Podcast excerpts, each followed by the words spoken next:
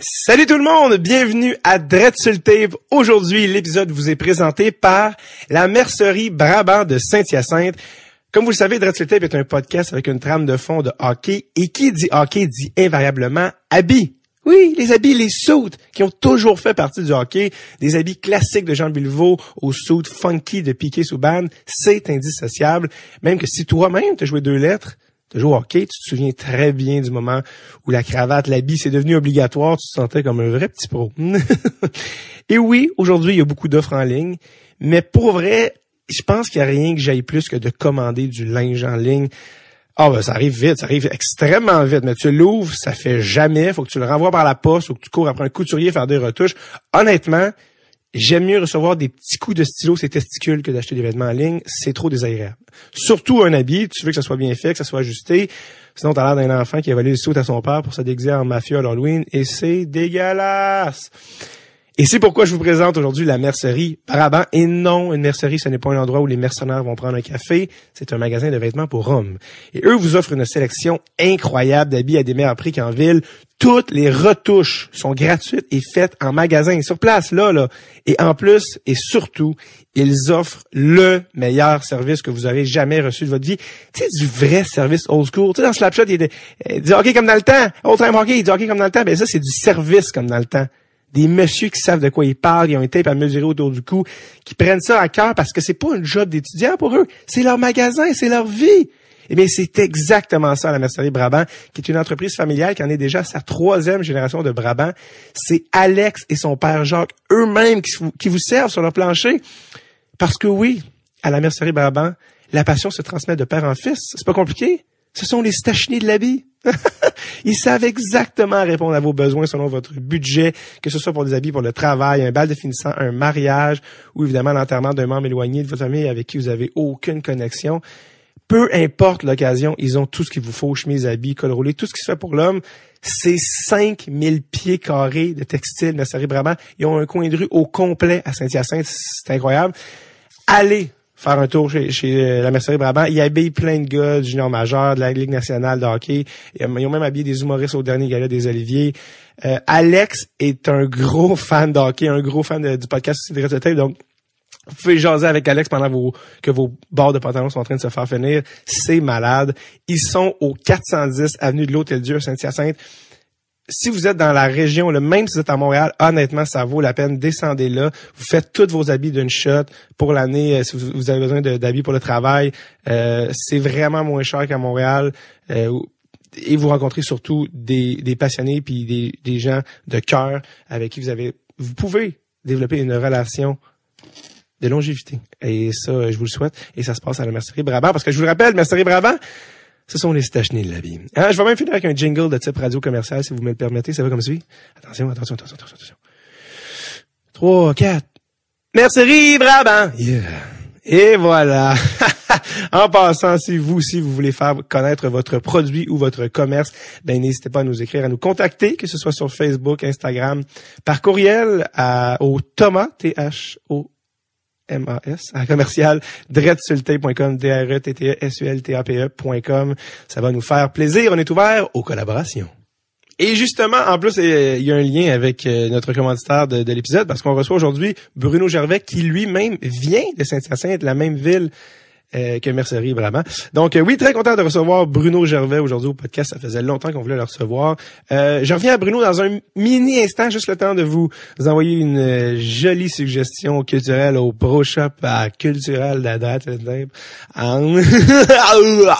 oui, donc aujourd'hui au Pro Shop culturel, c'est une suggestion qui a été porté à mon attention par mon ami Nicolas Tremblay, qui est également venu au podcast il y a quelques temps avec Jean-Thomas Jobin, qui a joué, euh, qui est repêché par les Bruins. Nicolas, épisode que vous avez peut-être eu la chance d'écouter, sinon l'écouter, ça a été enregistré devant le public à Québec et c'était plaisant. Donc, euh, c'est euh, sur YouTube, très facile. Tapez je vous expliquer après, là, tapez Maine comme l'État, Maine Hockey 1993 Championship.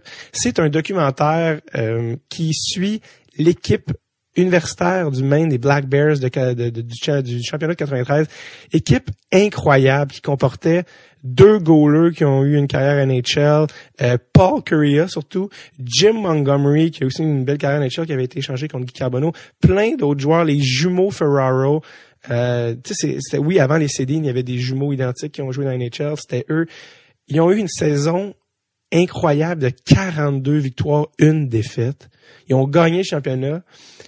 Il y avait un coach euh, aussi qui était une légende du hockey universitaire américain. Euh, ça s'appelle Out of the Woods et ça suit pendant toute l'année euh, les, les, les, les, gars.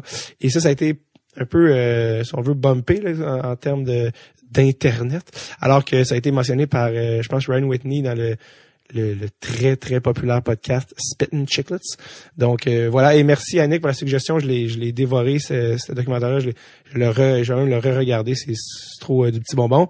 Donc, Out of the Woods sur YouTube. Il est en pièces séparées, mais si vous voulez le regarder en une shot, Main Hockey 1993 Championship. Euh, je pense que c'est un, un, un, fichier qui a déjà genre une vingtaine de milliers d'écoutes. Donc, euh, vous pouvez pas vous tromper. Voilà. Donc, je reviens à Monsieur Bruno Gervais que ah, un autre, un autre vrai fin, qu'est-ce que je te dis? J'aimerais ça dire que c'est un douchebag, mais c'est pas le cas. Alors, euh, non, non, Bruno, qui est un gars très gentil que j'avais eu la chance de croiser d'ailleurs à quelques occasions, alors que je fais maintenant les ben, je fais des capsules pour le Rocket de Laval que vous avez peut-être euh, vu passer sur les internets. Et Bruno est attitré à l'analyse des matchs du Rocket. Donc on s'est un petit peu croisé, mais surtout aussi c'est le meilleur ami de Max Talbot qui est venu au podcast. Et Bruno aussi avait envie de, venir au podcast, donc ça, s'est fait euh, très naturellement tout ça. Euh, gars très gentil, très généreux. Je vous laisse écouter le podcast parce que euh, c'est une vraie discussion franche qui qui, est vraiment cool. J'ai reçu Bruno le 29 novembre 2019. J'ai marqué 2020 sur ma feuille, c'est faux. C'est 2019, juste avant euh, Noël. Et on a jasé ça à souhait. Je pense que j'ai fait le tour. Euh, ouais, ouais, ouais, c'est ça. Euh, rien à ajouter. Voici Monsieur Bruno Gervais.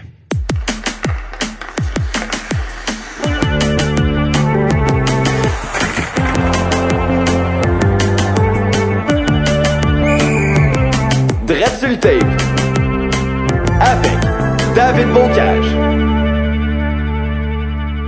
Écoute Bruno, ça fait déjà presque une heure qu'on joue.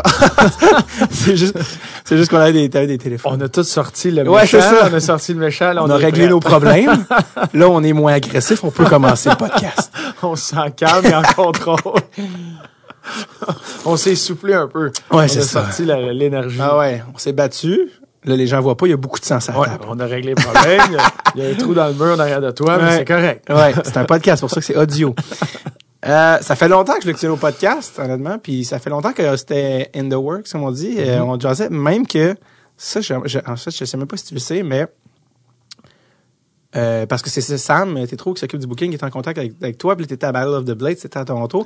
Mais entre-temps, j'ai même reçu un DM de, de quelqu'un, ben j'allais dire, j'allais dire à la blague de quelqu'un qui prétend être ton frère, mais je pense que c'est de ton frère. c'est une blague, mais de ton frère qui me dit, hey, euh, c'est, ça, ça, serait fun que tu reçoives Max, euh, euh, Bruno, excuse, parce qu'on parle de Max Talbot, c'est pour ça que je dis Max, mais que tu reçoives Bruno, puis au podcast, puis j'étais comme, ah, c'est, j'étais comme, est-ce que c'est toi qui as parlé avec ton frère? Ou, ou non, ou juste ton frère que ça. Ben, Bref, il me disait que vous sembliez connaître le podcast. Ouais, ouais, mais c'est mon frère qui, euh, qui a eu cette initiative-là et de, euh, de parler. Il disait en revenant, il y a de, plusieurs des podcasts intéressants, puis euh, c'est c'est un monde que je trouve super fascinant. Ouais. Fait qu'il disait, je pourrais lancer la balle à, deux trois, puis tu vas jaser, puis t'apprends, puis tu connais. Tu sais, un peu, j'aime ça. Moi, là, rencontrer du monde, poser des questions, puis mon frère, pendant que j'étais à Battle of the Blaze, a lancé cette balle-là, mais tu vois, j'avais même pas su qu'il l'avait envoyé directement avant qu'on se parle. Ouais. mais, en fait, en fait, il l'a puis on était déjà en train de se jaser parce que le gars qui, Sam trop qui s'occupe du booking, tu y as parlé, mais ça, tu le sais même pas, mais à tu l'as appelé. Puis là, je pense que ça fait une couple de fois qu'il manquait ton appel, genre dans, dans la même journée. Puis là, il a vu que tu as rappelé, puis il a répondu, mais il était à Hawaï. Tu es en train de faire un ouais, je pense pas qu'il te l'a dit. Il est en train de monter un mois avec sa blonde à Hawaii, comme ce que je faut vraiment je le prenne. il a répondu puis il était, il était, comme ouais, il était dans une montagne genre euh, en tout cas bref à Hawaii. Je te dérange tu Non non. Non non, c'est correct. Je suis peu soufflé. Anyways, fait que ouais, bref ça fait que ben, content que ça soit fait, surtout qu'on a reçu ton ton parle. Euh, tu sais, je voulais euh, hard to get un peu là, ouais, c'est ça. que ça trop facile, là, pas être, je me faisais désirer un peu.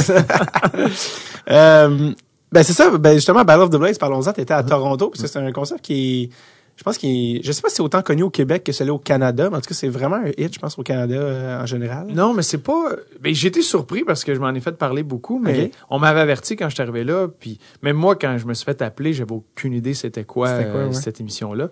Mais euh, quand je suis arrivé là, ils m'ont dit T'es Québécois, puis là, je patinais avec une Russe. Hein. m'ont dit Vous autres, vous allez, il y aura pas de vote. Ça va être difficile pour les votes. Fait qu'on allait se ramasser dans les deux dernières paires à chaque semaine. On doit euh, patiner pour euh, rester vivant puis continuer, dans le fond. Là. Ouais. Euh, re- rester dans- Toi, sur le show. Là. Toi, t'es Québécois, puis toi, t'es Ah ouais, on savait, on partait avec deux prises. Ah ouais. Euh, mais non, c'est pas très connu ici au Québec, mais c'est un concept super le fun. C'est des anciens joueurs de hockey Ouais. qui sont jumelés avec euh, joueurs et joueuses de hockey, jumelés avec patineurs, patineuses euh, professionnels du monde du patin artistique.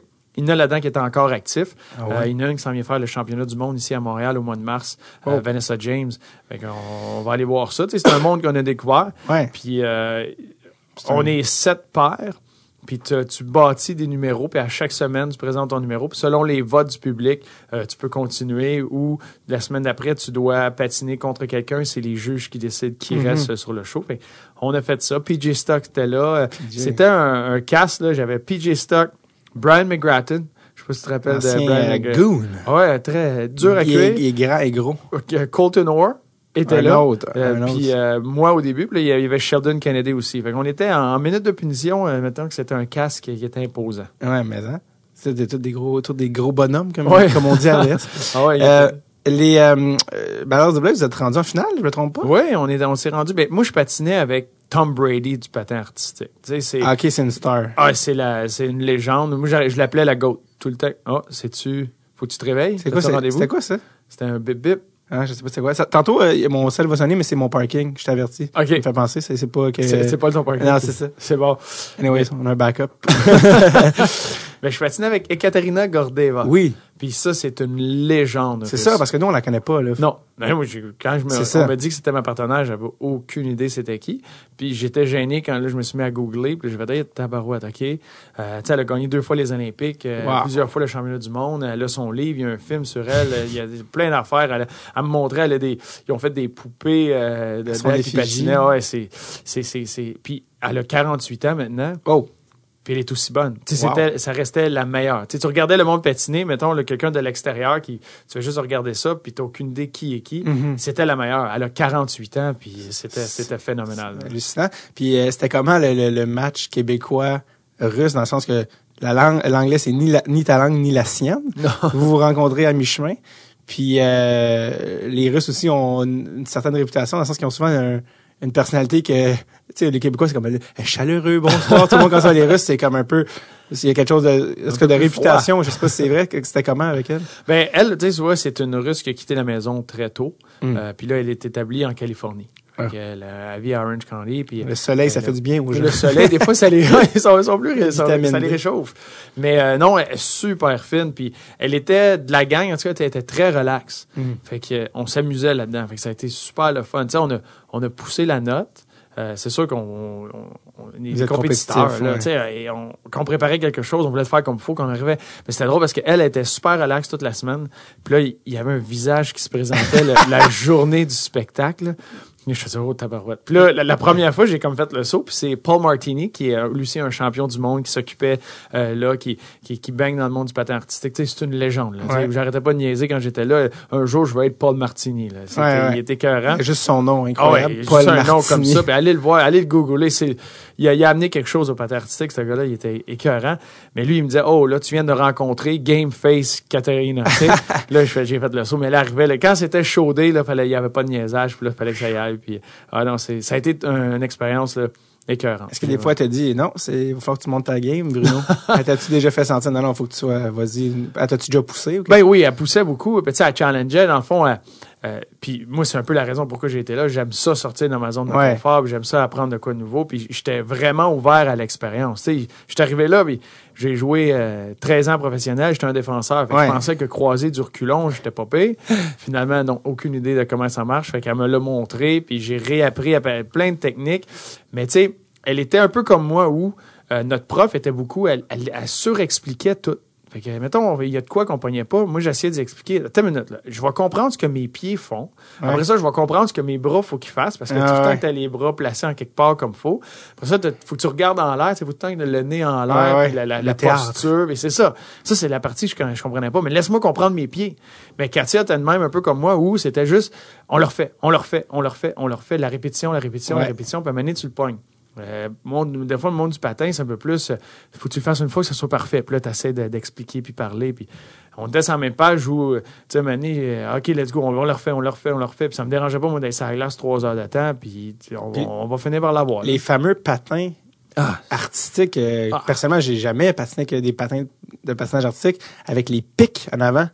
C'est quoi? euh, explique la transition. hein. C'est l'enfer. Je sais pas qui, qui c'est qui a eu cette idée-là d'aller mettre des pics là, mais de base, tu sais, le, le- le- pour expliquer ça, le, patin d'un joueur de hockey, Hmm. c'est c'est c'est un, c'est un genre de, de Un ar- rond, un tu sais, arc. un arc, là, mettons, une partie, puis tu peux jouer avec ça à quel point la grandeur du cercle que ça pourrait être, la grandeur, l'angle de l'arc. là.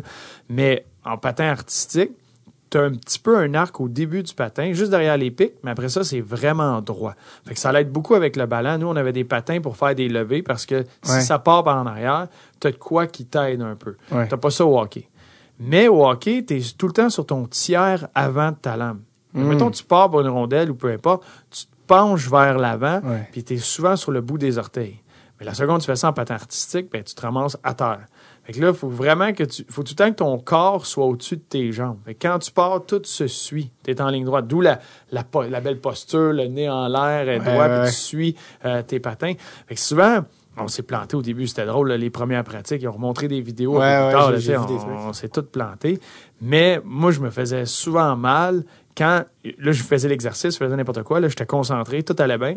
Là, je disais, OK, je vais aller prendre une gorgée d'eau, je me revirais par à terre. Je ramassais les coudes bleus, jaunes, Aïe. oranges euh, de- de- d'échymose parce que là, c'est là que je revenais à mon naturel. Puis là, je me ramassais à terre, puis je me, je me suis pété un bout dedans, puis euh, j'ai eu le coude, euh, ouais, j'ai eu le coude, l'épaule, je me suis déchiré un biceps. Ça a été tough comme. euh, ouais. Les, les, les- mais c'est drôle que t'en parles parce que je voulais t'en parler. En plus, les blessures à ce show-là, c'est un vrai problème. Ah oui. Comme, c'est pas toi, là, c'est... Euh, Georges Larac a eu une commotion dans sa carrière, puis c'est à Battle of the Blades. c'est vrai, il s'est battu pendant, comme métier à chaque soir contre des adultes de 6 pieds 4, 300, 250 livres.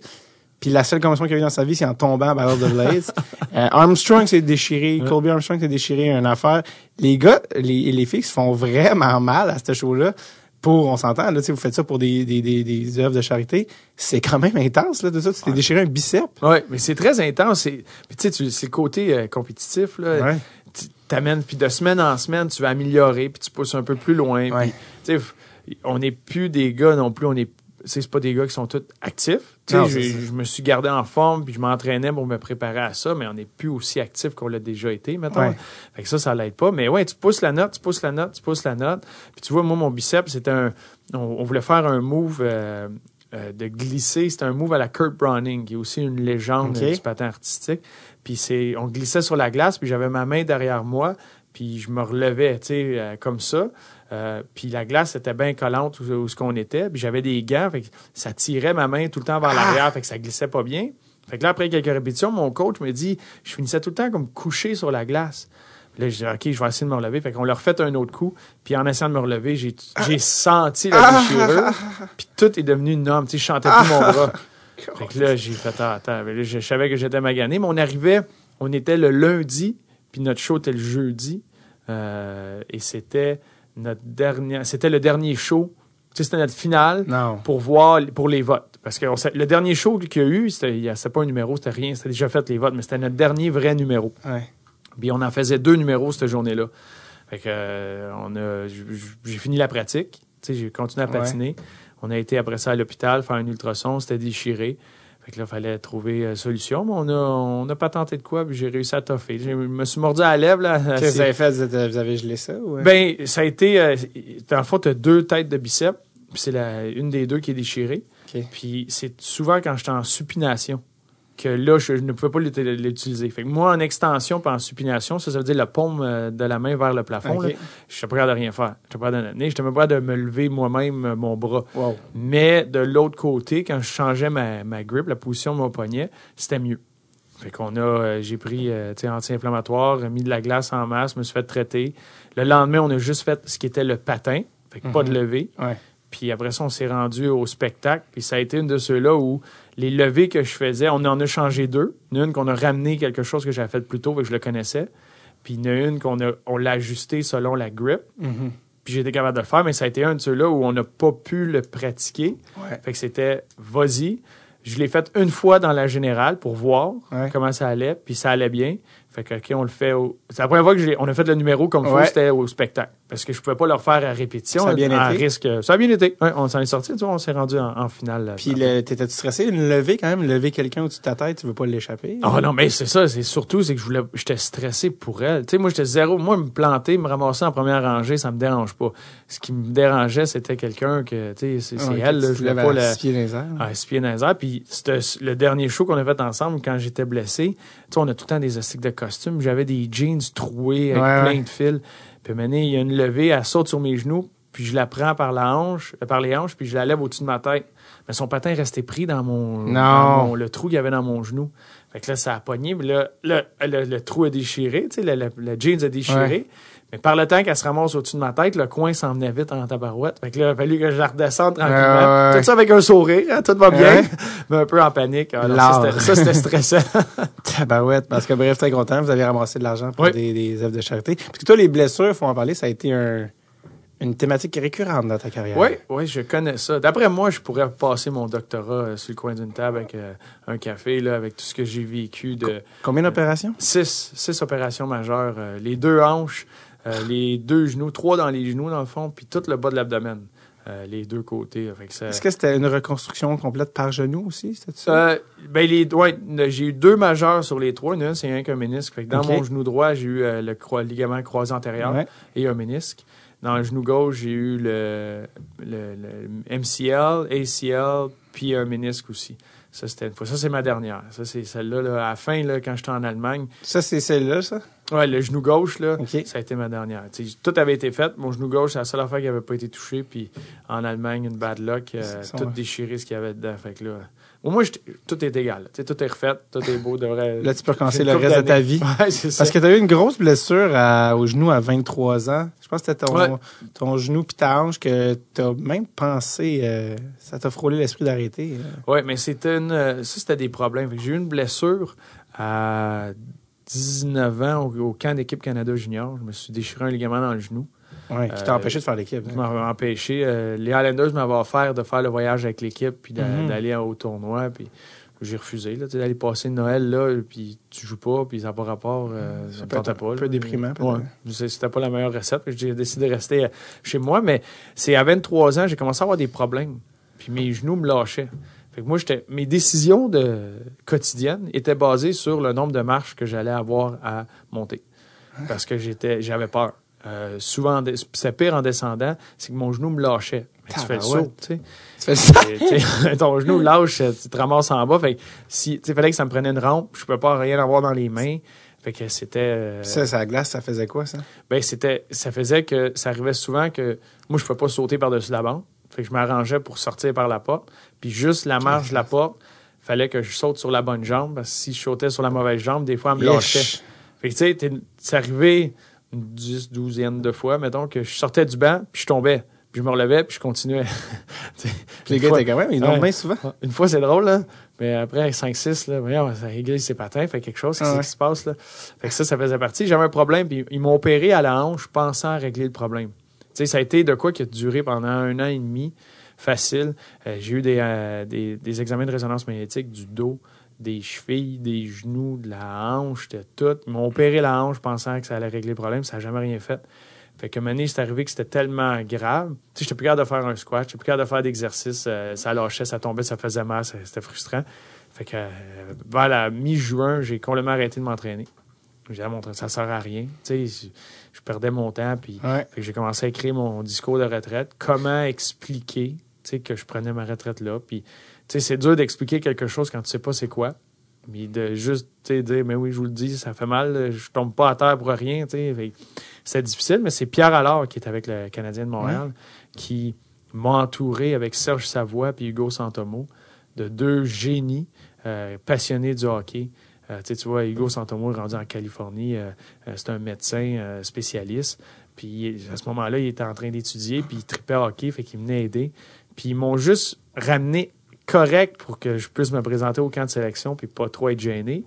Puis j'ai réussi à passer. Ça a été difficile, mais j'ai réussi à remonter la pente. Tu vois, ça a pris trois ans avant de sentir que c'était c'était c'était plus là, que je le contrôlais, mettons. OK. Fait qu'ils ont, réussi à, à en fait, de, de te donner une carrière, parce qu'à Ouais. 23 ans, ça aurait fini quand même assez sec. Là. Et ça, c'est 10 ans, tu sais, ça m'a donné Ouais. 10 ans de hockey de plus. Mais oui. Euh, puis c'est le fun parce que ça l'a amené aussi à une autre perspective. Tu sais, à partir de cet âge-là, moi, j'ai commencé à préparer la retraite. Puis dans ma tête, je ça. savais qu'un jour, ça, à n'importe quand, là, ça pouvait être, ça pouvait m'être enlevé, tu sais, de ce privilège-là de jouer au hockey. Fait que je le savourais. Tu sais, j'ai tout le temps, je, je pense que j'ai euh, allongé ma carrière parce que j'étais un bon coéquipier, puis euh, Mhm. j'étais le gars que tu voulais avoir dans une chambre, puis j'ai tout le, tout le temps un sourire, l'attitude, je travaillais super fort parce, parce que ça venait de beaucoup de ça, de cette épreuve-là que j'avais vécue, puis Ouais. ça m'a ça m'a amené à une autre perspective. Tu te souviens-tu de l'été où justement tu as pensé pour ta retraite, tu habitais avec Max d'ailleurs, je pense, euh, dans Mhm. le vieux Montréal. euh, euh, je Ouais. pense que vous êtes beaucoup encouragé dans ce moment-là, non? Parce que mentalement, c'est très difficile de. Ouf, de faire que ouais, je pense que je pourrais plus jouer au hockey. Puis ça, est-ce que Max t'avait aidé là-dedans, ça? Ben, oui, beaucoup. Puis sans le savoir, on en a reparlé après. Puis lui était juste lui-même. Mais tu sais, on a vécu Te plusieurs faire étés. sortir de la maison. Ben, c'est ces ça.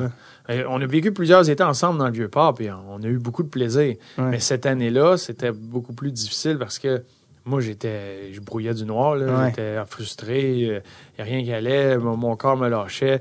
Fait que, tu sais, c'était difficile. Et, ben, lui, il me brassait, il me laissait pas être marabout, euh, il me laissait pas m'isoler. Euh, il, me- il, il- tirait par le bras, ah ouais, let's go, euh, bouge, il m'encourageait, ça va bien aller. Puis on se parlait tout le temps, fait que, il savait ce que je vivais, il savait ce que je vivais quand j'étais arrivé au camp. C'est le seul gars à qui j'en parlais. Ouais. J'étais rendu à un point que j'en parlais plus aux médecins puis à personne à New York. Moi, je le cachais. Ouais. Je- moi, j'arrivais aux examens, aux tests, puis je faisais tout pour tricher, pour pas qu'ils voient rien. Ah ouais. Fait que euh, c'était le seul qui était comme au courant de tout ce que je vivais au quotidien. Fait qu'à travers ça, en étant juste lui-même, euh, il a été une bouée de sauvetage. C'est encore possible de tricher au test ou encore aujourd'hui, tu penses, de cacher les trucs de même ou? Ben, les, les athlètes professionnels, tu deviens un professionnel à tricher ton Ah, corps. Ah Tu sais, il n'y a pas un joueur présentement qui est à 100% mais Ah ouais. faut que tu performes à 100% fait que tu triches ton corps d'une façon, tu compenses. Ouais. Euh, c'est ça qui amène des fois à d'autres choses. Et À là, les équipes sont, sont beaucoup mieux équipées pour prévenir ça, pour voir euh, qu'un joueur compense, pour voir qu'un joueur, il il y, a, il y a une défaillance, il y a, un- il y a un équilibre qui est perdu, pour le ramener avant que les problèmes arrivent. Avant, c'est que tu trichais, tu trichais, puis à un moment donné, paf, il arrive un problème, une opération, un ci, un ça, une Ouais. blessure majeure, puis tu recommences, puis là, tu continues, tu continues jusqu'à temps que Ouais, tu ouais. frappes un autre mur. C'était aussi euh, briser l'os de la face? Ouais, les deux. Les deux. deux. Deux mauvaises décisions. Vas-y, c'est quoi? Ça implique des coups de poing. Ouais, les deux, ça a été par coup de poing.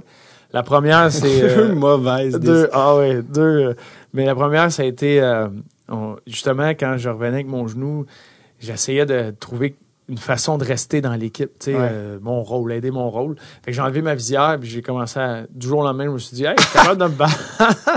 pas tout, même pas proche. J'ai jamais fait ça junior, tu sais, j'étais pas. Ça n'a jamais fait partie de moi, mais là, je cherchais quelque chose. Je regardais mon équipe, dis, on n'a pas ça. Ouais. Fait que si j'ai ça, ben, ça va me permettre peut-être de. J'ai enlevé ma visière. Ouais, fait que je, je pouvais plus, ben, j'avançais plus, là, je ne m'étais pas entraîné. C'est un gars qui décide qu'il s'entraîne pas euh, comme il faut. Fait que j'avais enlevé ma visière.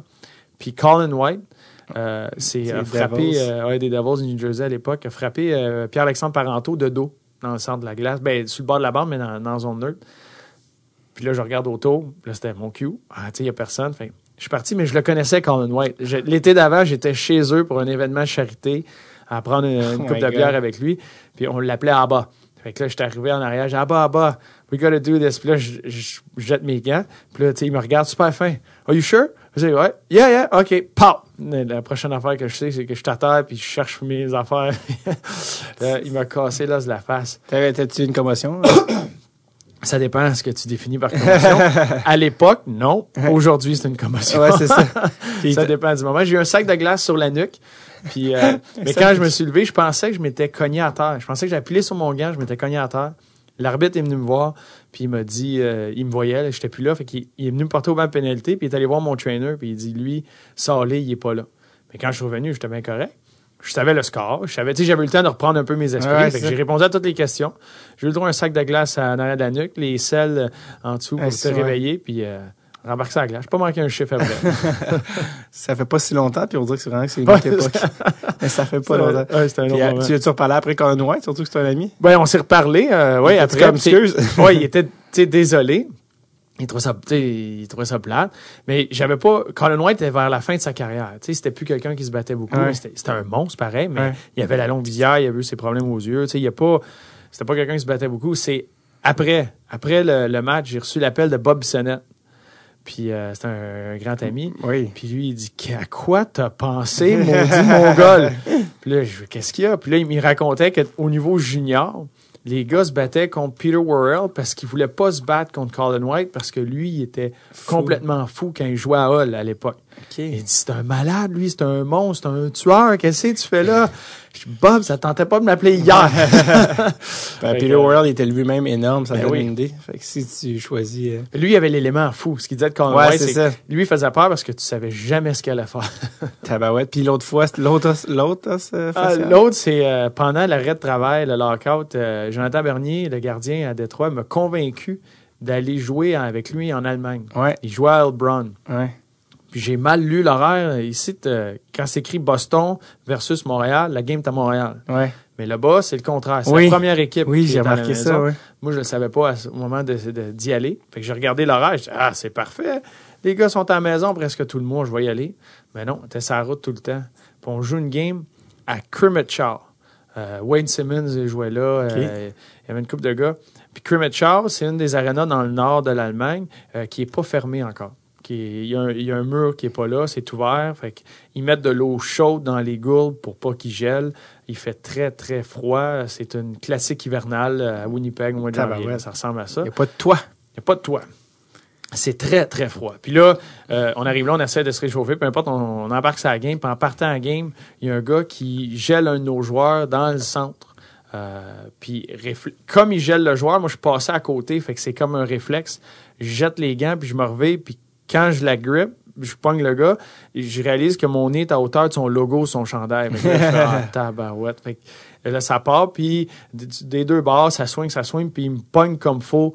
Euh, ça joue, ça continue, mais il m'a pogné, il m'a cassé l'os de la joue euh, d'en face. Encore là, j'étais à Crimmage mais il fait tellement froid. Puis quand tu te bats en Allemagne, j'ai pogné un 2, un 5, un 10. Fait que j'avais 17 minutes de pénalité, puis il reste 14 minutes à la période. Ouais. Moi, je m'enlignais vers le- la sortie. Mm. Puis le juge de ligne est venu me rechercher. Puis il m'a amené au banc de pénalité. Mais il fait moins 20 dans l'aréna. Fait que le gars au banc de pénalité m'a offert deux grosses couvertes. Mais tu veux ma mission? Moi, je dis non, tu sais, euh, j'en ai pas besoin. Je suis frustré de ce qui s'est passé. Ouais. Là, je suis en train de reprendre toutes les décisions que j'ai prises dans ma vie. Comment je me suis ramassé à Shaw, jouer dehors, pour me faire casser la face par un Allemand. Puis finalement, après cinq minutes, je les ai pris, ces couvertes. je les ai mis sur le dos. Parce que tu gelé, peux pas euh. aller, il faut, faut que tu attendes aux bonnes punitions. Ouais, C'est fallait que j'attende là, puis je me suis. il faisait frais. C'est ça la vraie punition. C'est ça la vraie punition, c'est de rester pas le là. temps, c'est d'être là. Aujourd'hui, comment tu te sens avec euh, toutes les opérations que tu as eues tout ça? Puis tu t'as des- tu, tu joues encore au hockey récréatif? euh, Ben, ou- j'ai joué un petit peu. Quand je suis revenu tout de suite, on dirait que chaque personne que je connaissais dans ma vie jouait dans une ligue puis voulait que tu faire un petit tour. Parce que joué Ouais, j'ai joué un petit peu. Puis plus ça va, moins euh, j'ai joué. Là, dans- la dernière, l'année passée, je pense que j'ai joué dix fois. Puis là, cette année, j'ai pas encore joué de match. Puis je- j'ai pas l'intention d'en jouer. Les priorités changent Ouais. avec le travail. Trois enfants. Les jeunes enfants, avec, je travaille souvent de soir avec RDS. Les enfants, eux autres, mes enfants, ils, ça leur dérange pas à l'heure que je me couche. Eux autres, à 5h30, C'est l'heure qu'ils se 6h, lèvent, ils sont- ouais, c'est ça. ils sont dans le lit. Puis, allô, papa, puis let's go. Je t'aime. Fait Oui, moi aussi, mais pas là, mettons. Fait que de me rajouter une autre soirée, tu sais, souvent les ligues que je connaissais, c'était de soir. Ouais. Fait que c'est c'est sorti de mes priorités. Pour le moment, non. Mais ton corps, comment il réagit quand tu te lèves le matin? T'es-tu comme ouf, j'ai joué au hockey longtemps? il y a certains matins que oui, ça dépend. La température va me le dire. Euh, il y a bien des choses que je fais. Euh, on en parlait, tu parlais une histoire un peu plus tôt d'un Ouais. gars qui son genou bloque tout d'un coup. Ben, Ouais. ça, ça va m'arriver. Genre d'affaire que je vais être en, je vais être en train de jouer. Ouais, je me, je me mets un genou sur le divan pour ramasser de quoi, puis là, ça bloque, puis il y a y une douleur qui, c'est comme un couteau passe à travers un nerf, je sais pas quoi, il y a de quoi qui va pas, ou euh, il y a de quoi qui lâche, les hanches sont, sont très, très, très, fragile, fragile mettons. Puis il n'y a pas beaucoup de mobilité là-dedans. Fait que je fais attention dans ce que je fais. Open it. Ouais, Les, maintenant, les, les, joueurs ils ont toutes les hanches ouvertes là, quand ouais, ils patinent. Oublie ça. Moi, je, je, je, suis j'ai mal à les regarder.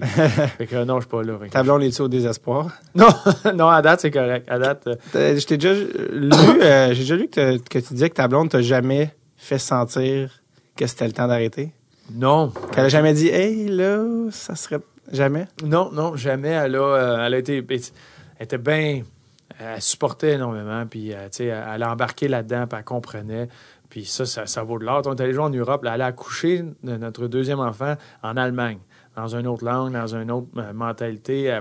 Elle s'est ouvert à l'expérience aussi, là, puis elle l'a vécu, mais jamais. Non, c'est moi qui vraiment a pris les décisions. Pris la décision. C'était, c'était au niveau physique. si je voulais avoir une qualité de vie après, là, puis en profiter, euh, c'était assez. Ouais. On a reçu ton, euh, ton meilleur ami au podcast, Max Talbot. C'est vraiment ton meilleur ami, c'est pas une joke. non, non, ça fait des années, des années, des années. Vous vous connaissez depuis qu'on a 10 ans. 10 ans. Depuis qu'on a 10 ans qu'on a on côtoyé. J'avais lu que vous vous connaissiez depuis, ben, vous êtes devenu vraiment ami beaucoup à l'adolescence. Toutes les premières fois, les premières blondes, les premières bras, c'était toutes, toutes, toutes vous deux, hein, ça. Sa première fois, c'est une fille que j'ai présentée. euh, c'est la première brosse, c'est chez eux. C'est le même soir, c'est ça. le même soir. Non, mais c'est tout. Euh, surtout, là, ça, c'était l'année, on était Bam Tam, première année. Fait que 14 ans, je pense, dans ces eaux-là. Cette année-là, surtout, là, on était, on était trois premières années dans l'équipe. Il y avait moi, lui, puis un, autre gars dans l'équipe qui était première année. les fins de semaine, c'était tout le temps, soit ils couchaient chez nous, ils couchaient, je couchais chez eux. Euh, on a fait les, les mille et un coups, euh, tout, puis ça, ça a continué. On revenait, on, c'était la même cédule. On revenait l'été après notre saison, euh, quand c'était au niveau junior ou Ligue américaine ou Ligue nationale. on a fait le même parcours. on, a côtoyé ensemble. sais, je me rappelle la première année, lui, il a fait l'équipe. Moi, j'ai commencé en Ligue américaine. Après ça, moi, j'ai été rappelé. La deuxième saison, j'étais en haut. Lui, quand Michel Terrien est arrivé, il a redescendu. Mm-hmm. Tu vis tout ça à côté de lui. Euh, là, dernièrement, cette semaine, sur euh, The Athletic, ils ont sorti la, game la plus folle de la dernière décennie. C'est une game Penguin Islanders, euh, un 11 février. C'était la fête à Max. Puis il s'est fait sauter dessus trois fois dans cette game-là. C'est la fois que Haley est allé se battre avec le gardien. Euh, il restait plus personne sur les bancs. Fait que c'était une game assez folle. C'était la journée de sa fête. Puis j'ai il a fallu que j'aille porter un cadeau après la game. Fait qu'on se remémorait ces souvenirs-là, mais on a tous vécu euh, à ces choses-là ensemble. Il y a même, euh, je si, ouais, c'est dans, dans cet âge-là, quand vous étiez adolescent, faut que tu me racontes la fois où, tu me vois peut-être, où tu, ou, ça s'est ramassé un point où oh, le monde savait tellement pas t'étais où que la police a commencé à te chercher. c'est ça. Comment, comment on en arrive là? Ben, c'est, c'est tellement banal. Euh, j'étais, j'étais un entraînement euh, de l'équipe, une pratique. Puis je suis revenu avec un papa. Puis c'était, ça marchait comme ça. Nous autres, on avait un aimant sur la piscine avec une clé à l'intérieur. Mm. Quand, mettons, on revenait les parents n'étaient pas là. Je veux pas, j'ai un frère et une soeur aussi qui faisaient des activités. Mes parents travaillent. Fait, ça, ça go le mané. Fait que des fois, tu as besoin d'aide. Euh, c'était le monsieur, euh, monsieur Souciprou qui était venu me porter, le, euh, Alexandre Souciprou qui était venu coéquipier. Il me drop à la maison. Moi, je pars en arrière, puis le papa, super gentil, il veut être sûr que j'ai la clé.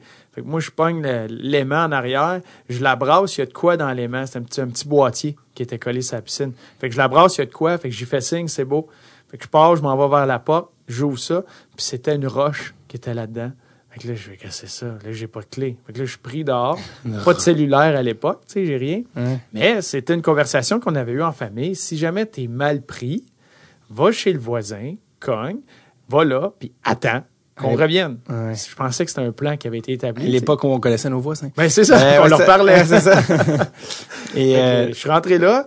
Là, eux autres, ils ont été se coucher. Ils se couchaient très tôt. Puis euh, je me suis assis, puis je regardais une game de hockey. Puis je me suis endormi sur le divan. Mais moi, je dors sur le divan à côté, mais j'entends rien de. Mes parents reviennent, je suis pas là. Appelle M. Souciprou. Mais oui, je l'ai déposé, mais il est pas là. Je cherche partout dans la maison. Il est où? Appelle une coupe de monde de l'équipe. Max, euh, il est venu à la maison, ces petites heures du matin, il, se promenait avec mon père, et puis il suivait les des fossés. Oh, il, il promenait dans les fossés. La police est venue, tout. Mais moi, à 5 heures du matin, je me réveille sur le divan. Une bonne nuit de sommeil, c'est bon. Je me réveille à 5 heures, je fais, ah, tabarouette, OK. Je vois l'auto, mais je traverse, tu sais. Là, je rentre dans la porte, là, toute la famille est là, les larmes, non. les pleurent. C'est où? Moi, je rentre comme si de rien n'était, là. Ouais. ouais J'étais chez le voisin. J'ai eu ma nuit de sommeil, puis euh, ça a été ça. Mais Max, il a passé la nuit à, me chercher. À chercher des buissons. des buissons, des fossés. Tabarouette. On avait dit chez le voisin Ouais. si. Il me semble que c'était un plan, non? C'est C'était une époque, c'était correct. La question, la question, c'est qui a mis une roche dans la une petite roche en plus. Attends, ouais, que c'est une heure, il m'a- il m'a pogné. Vous avez même fait, euh, vous avez fait une tournée d'ANH au, lo- dans- pendant le lockout avec Max. Vous avez fait ça aussi au coin du Québec.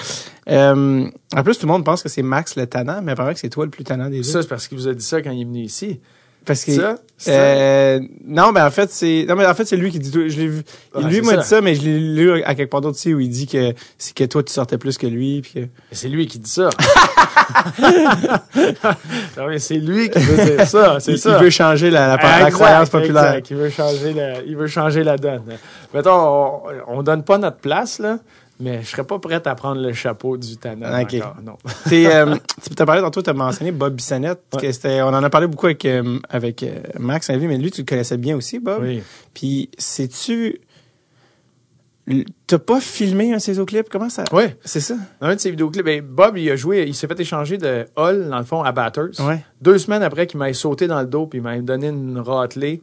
Deux semaines après. est-ce que vous connaissiez à ce moment-là? On se connaissait pas. Ok, ok. Il m'a donné une ratelée parce que j'écœurais beaucoup Max. Tu sais, Ok. mettons, tu- au départ, je suis passé à côté de Max, j'écœurais Max, puis Bob, il était sur le trio à Max. Puis c'était une, une journée, une game qu'on leur donnait une volée, puis Bob a pas aimé ça. Puis euh, après une escarmouche, quelque chose, je m'en allais au banc. Puis lui, il est parti du tas, puis il me courait après. Puis j'ai, j'ai juste vu mon banc réagir, je me suis reviré de côté, puis j'ai vu un gars en noir me frapper. Pas. Je suis tombé en pleine face, puis un gars qui m'a sauté dans le dos, puis qui me nourrissait de droite et de gauche. Jusqu'à temps qu'un gars de l'équipe sorte puis qu'il se battre. Puis deux semaines après, il était assis à côté de moi dans le champ. C'était Bob, il s'est dit, euh, je m'excuse. Mais euh, ouais, finalement, j'ai rencontré Bob. Puis un de, souvent, on faisait des voyages, tu sais, que ce soit pendant le break euh, aux Olympiques ou au break du match des étoiles. On faisait des voyages avec Max. Puis euh, il est arrivé à une époque où euh, moi, j'avais une copine. Fait qu'il est venu avec moi. Max, il, se trouvait un partenaire de voyage. Fait que c'est, il amenait Ouais, Bob. ça. Fait qu'on partait les quatre. On a fait une coupe de voyage. Puis ce voyage-là, c'était au Bahamas. Puis c'était, il amenait tout le temps son petit ukulélé. Oui. Il faisait des petites tunes. On est sur le bord de la plage un après-midi euh, un peu plus tranquille. Puis il dit Hey, j'ai une tune, écoutez, cette tune là est bonne. Puis il s'assoit, puis j'avais mon cellulaire sur moi. Puis ça commençait à être une époque où tu commences à tu filmes des, des, des, des moments comme choses. ça. Ouais. Fait que je me suis assis de même, puis il est parti à la tune, puis c'était ça, tu sais, elle était écœurante. La manière que ça, l'atmosphère. C'était laquelle? C'était euh, J'accroche mes patins. OK. Fait que, il a fait cette tune-là. Puis, that's it. Après ça, j'y ai envoyé comme ça, tu sais. Souvenir, ben, c'était pas plus que ça. Mhm. Puis, euh, il a fait un, c'était son vidéoclip. Ah, OK. C'est ça c'est bien, c'est. Euh, tu parlais tantôt quand tu jouais contre Max puis les batailles. Tu déjà battu avec Max? Pas sur la glace. On s'est cherché souvent sur la glace. On se donnait tout le temps de l'extra. Mais no- non, nos seuls, on a une bagarre euh, dans un bar. Puis, euh, c'est, sinon, c'est du tiraillage. Vous êtes battu un contre l'autre dans un bar? Ouais, Comment? on s'est fait sortir. euh, ben, parce que. Euh, Vous aviez quel âge? Il y a deux semaines? Non, non, ça fait un bout. On avait jeune dans nos jeunesses, on a eu une soirée, une belle soirée à Montréal. Euh, puis dans une soirée euh, dé- début d'été, euh, un peu arrosée, on voyait des amis. Max, il était, tout temps plus avant-gardiste pour ce qui est de la mode? Il avait mis des jeans avec des trous partout. Des... Puis il y avait un trou juste en dessous de la poche, en arrière de son jean, la poche arrière. OK, parce que ça peut être interprété différemment. La poche arrière, Ouais. tout le monde, là. Ouais, c'est OK? Fait que, il- puis là, ça a donné, euh, ça niaisait, il connaissait très bien le, bartender, il, il monte sur le bar. Puis moi, je vois le trou. Ça sonne comme Max. Ouais, c'est un mec, je vois le trou dans ses jeans. C'est laid, ça. J'ai mis ma main là-dedans, puis j'ai tiré, et j'ai arraché sa jambe de jeans. Fait que là, il a perdu une jambe, euh, tout a suivi. Fait que là, il est descendu, il m'a donné une bonne droite, j'ai donné une bonne droite, deux, trois à gauche, elles sont switchées, puis là, les bouncers sont arrivés, euh, on s'est fait sortir. une belle soirée, on C'est moi qui t'ai cherché dans les puissants en, en 93. Mais le, lendemain, c'était fini. C'est ouais, ouais, c'est- c'était fini qu'on est sorti dehors. c'est des Bon, histoires de brosse. Ouais, c'est ça.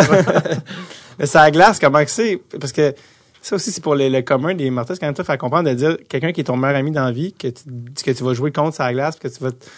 Comme, comment tu, tu peux, tu sais, quand tu joues sa glace contre ton ami, comment c'est? Tu es très conscient quand c'est lui qui est sa glace. Comment tu gères ça? ou? Mais tu sais, les, Qu'est-ce les- qui est acceptable, qu'est-ce qui est pas acceptable? ben, on dirait que la ligne, euh, ben, en tout cas, nous deux, là, la ligne, elle est encore un peu plus loin. Euh, puis, tu le savais, on est deux gars très compétitifs. Mm-hmm. Fait que le meilleur sortait. tu sais, il y a pas de. Il, s'en venait en forecheck sur moi. Là. Je savais qu'il allait y aller encore plus fort. Ouais. C'est sûr qu'il essayait de finir sa mise en échec. Euh, on a joué en série contre. On a eu un- une, une série de sept matchs. Euh, Bridgeport contre Wilkes-Barre, les deux clubs Ouais. écoles. Euh, puis je jouais contre lui tout le temps.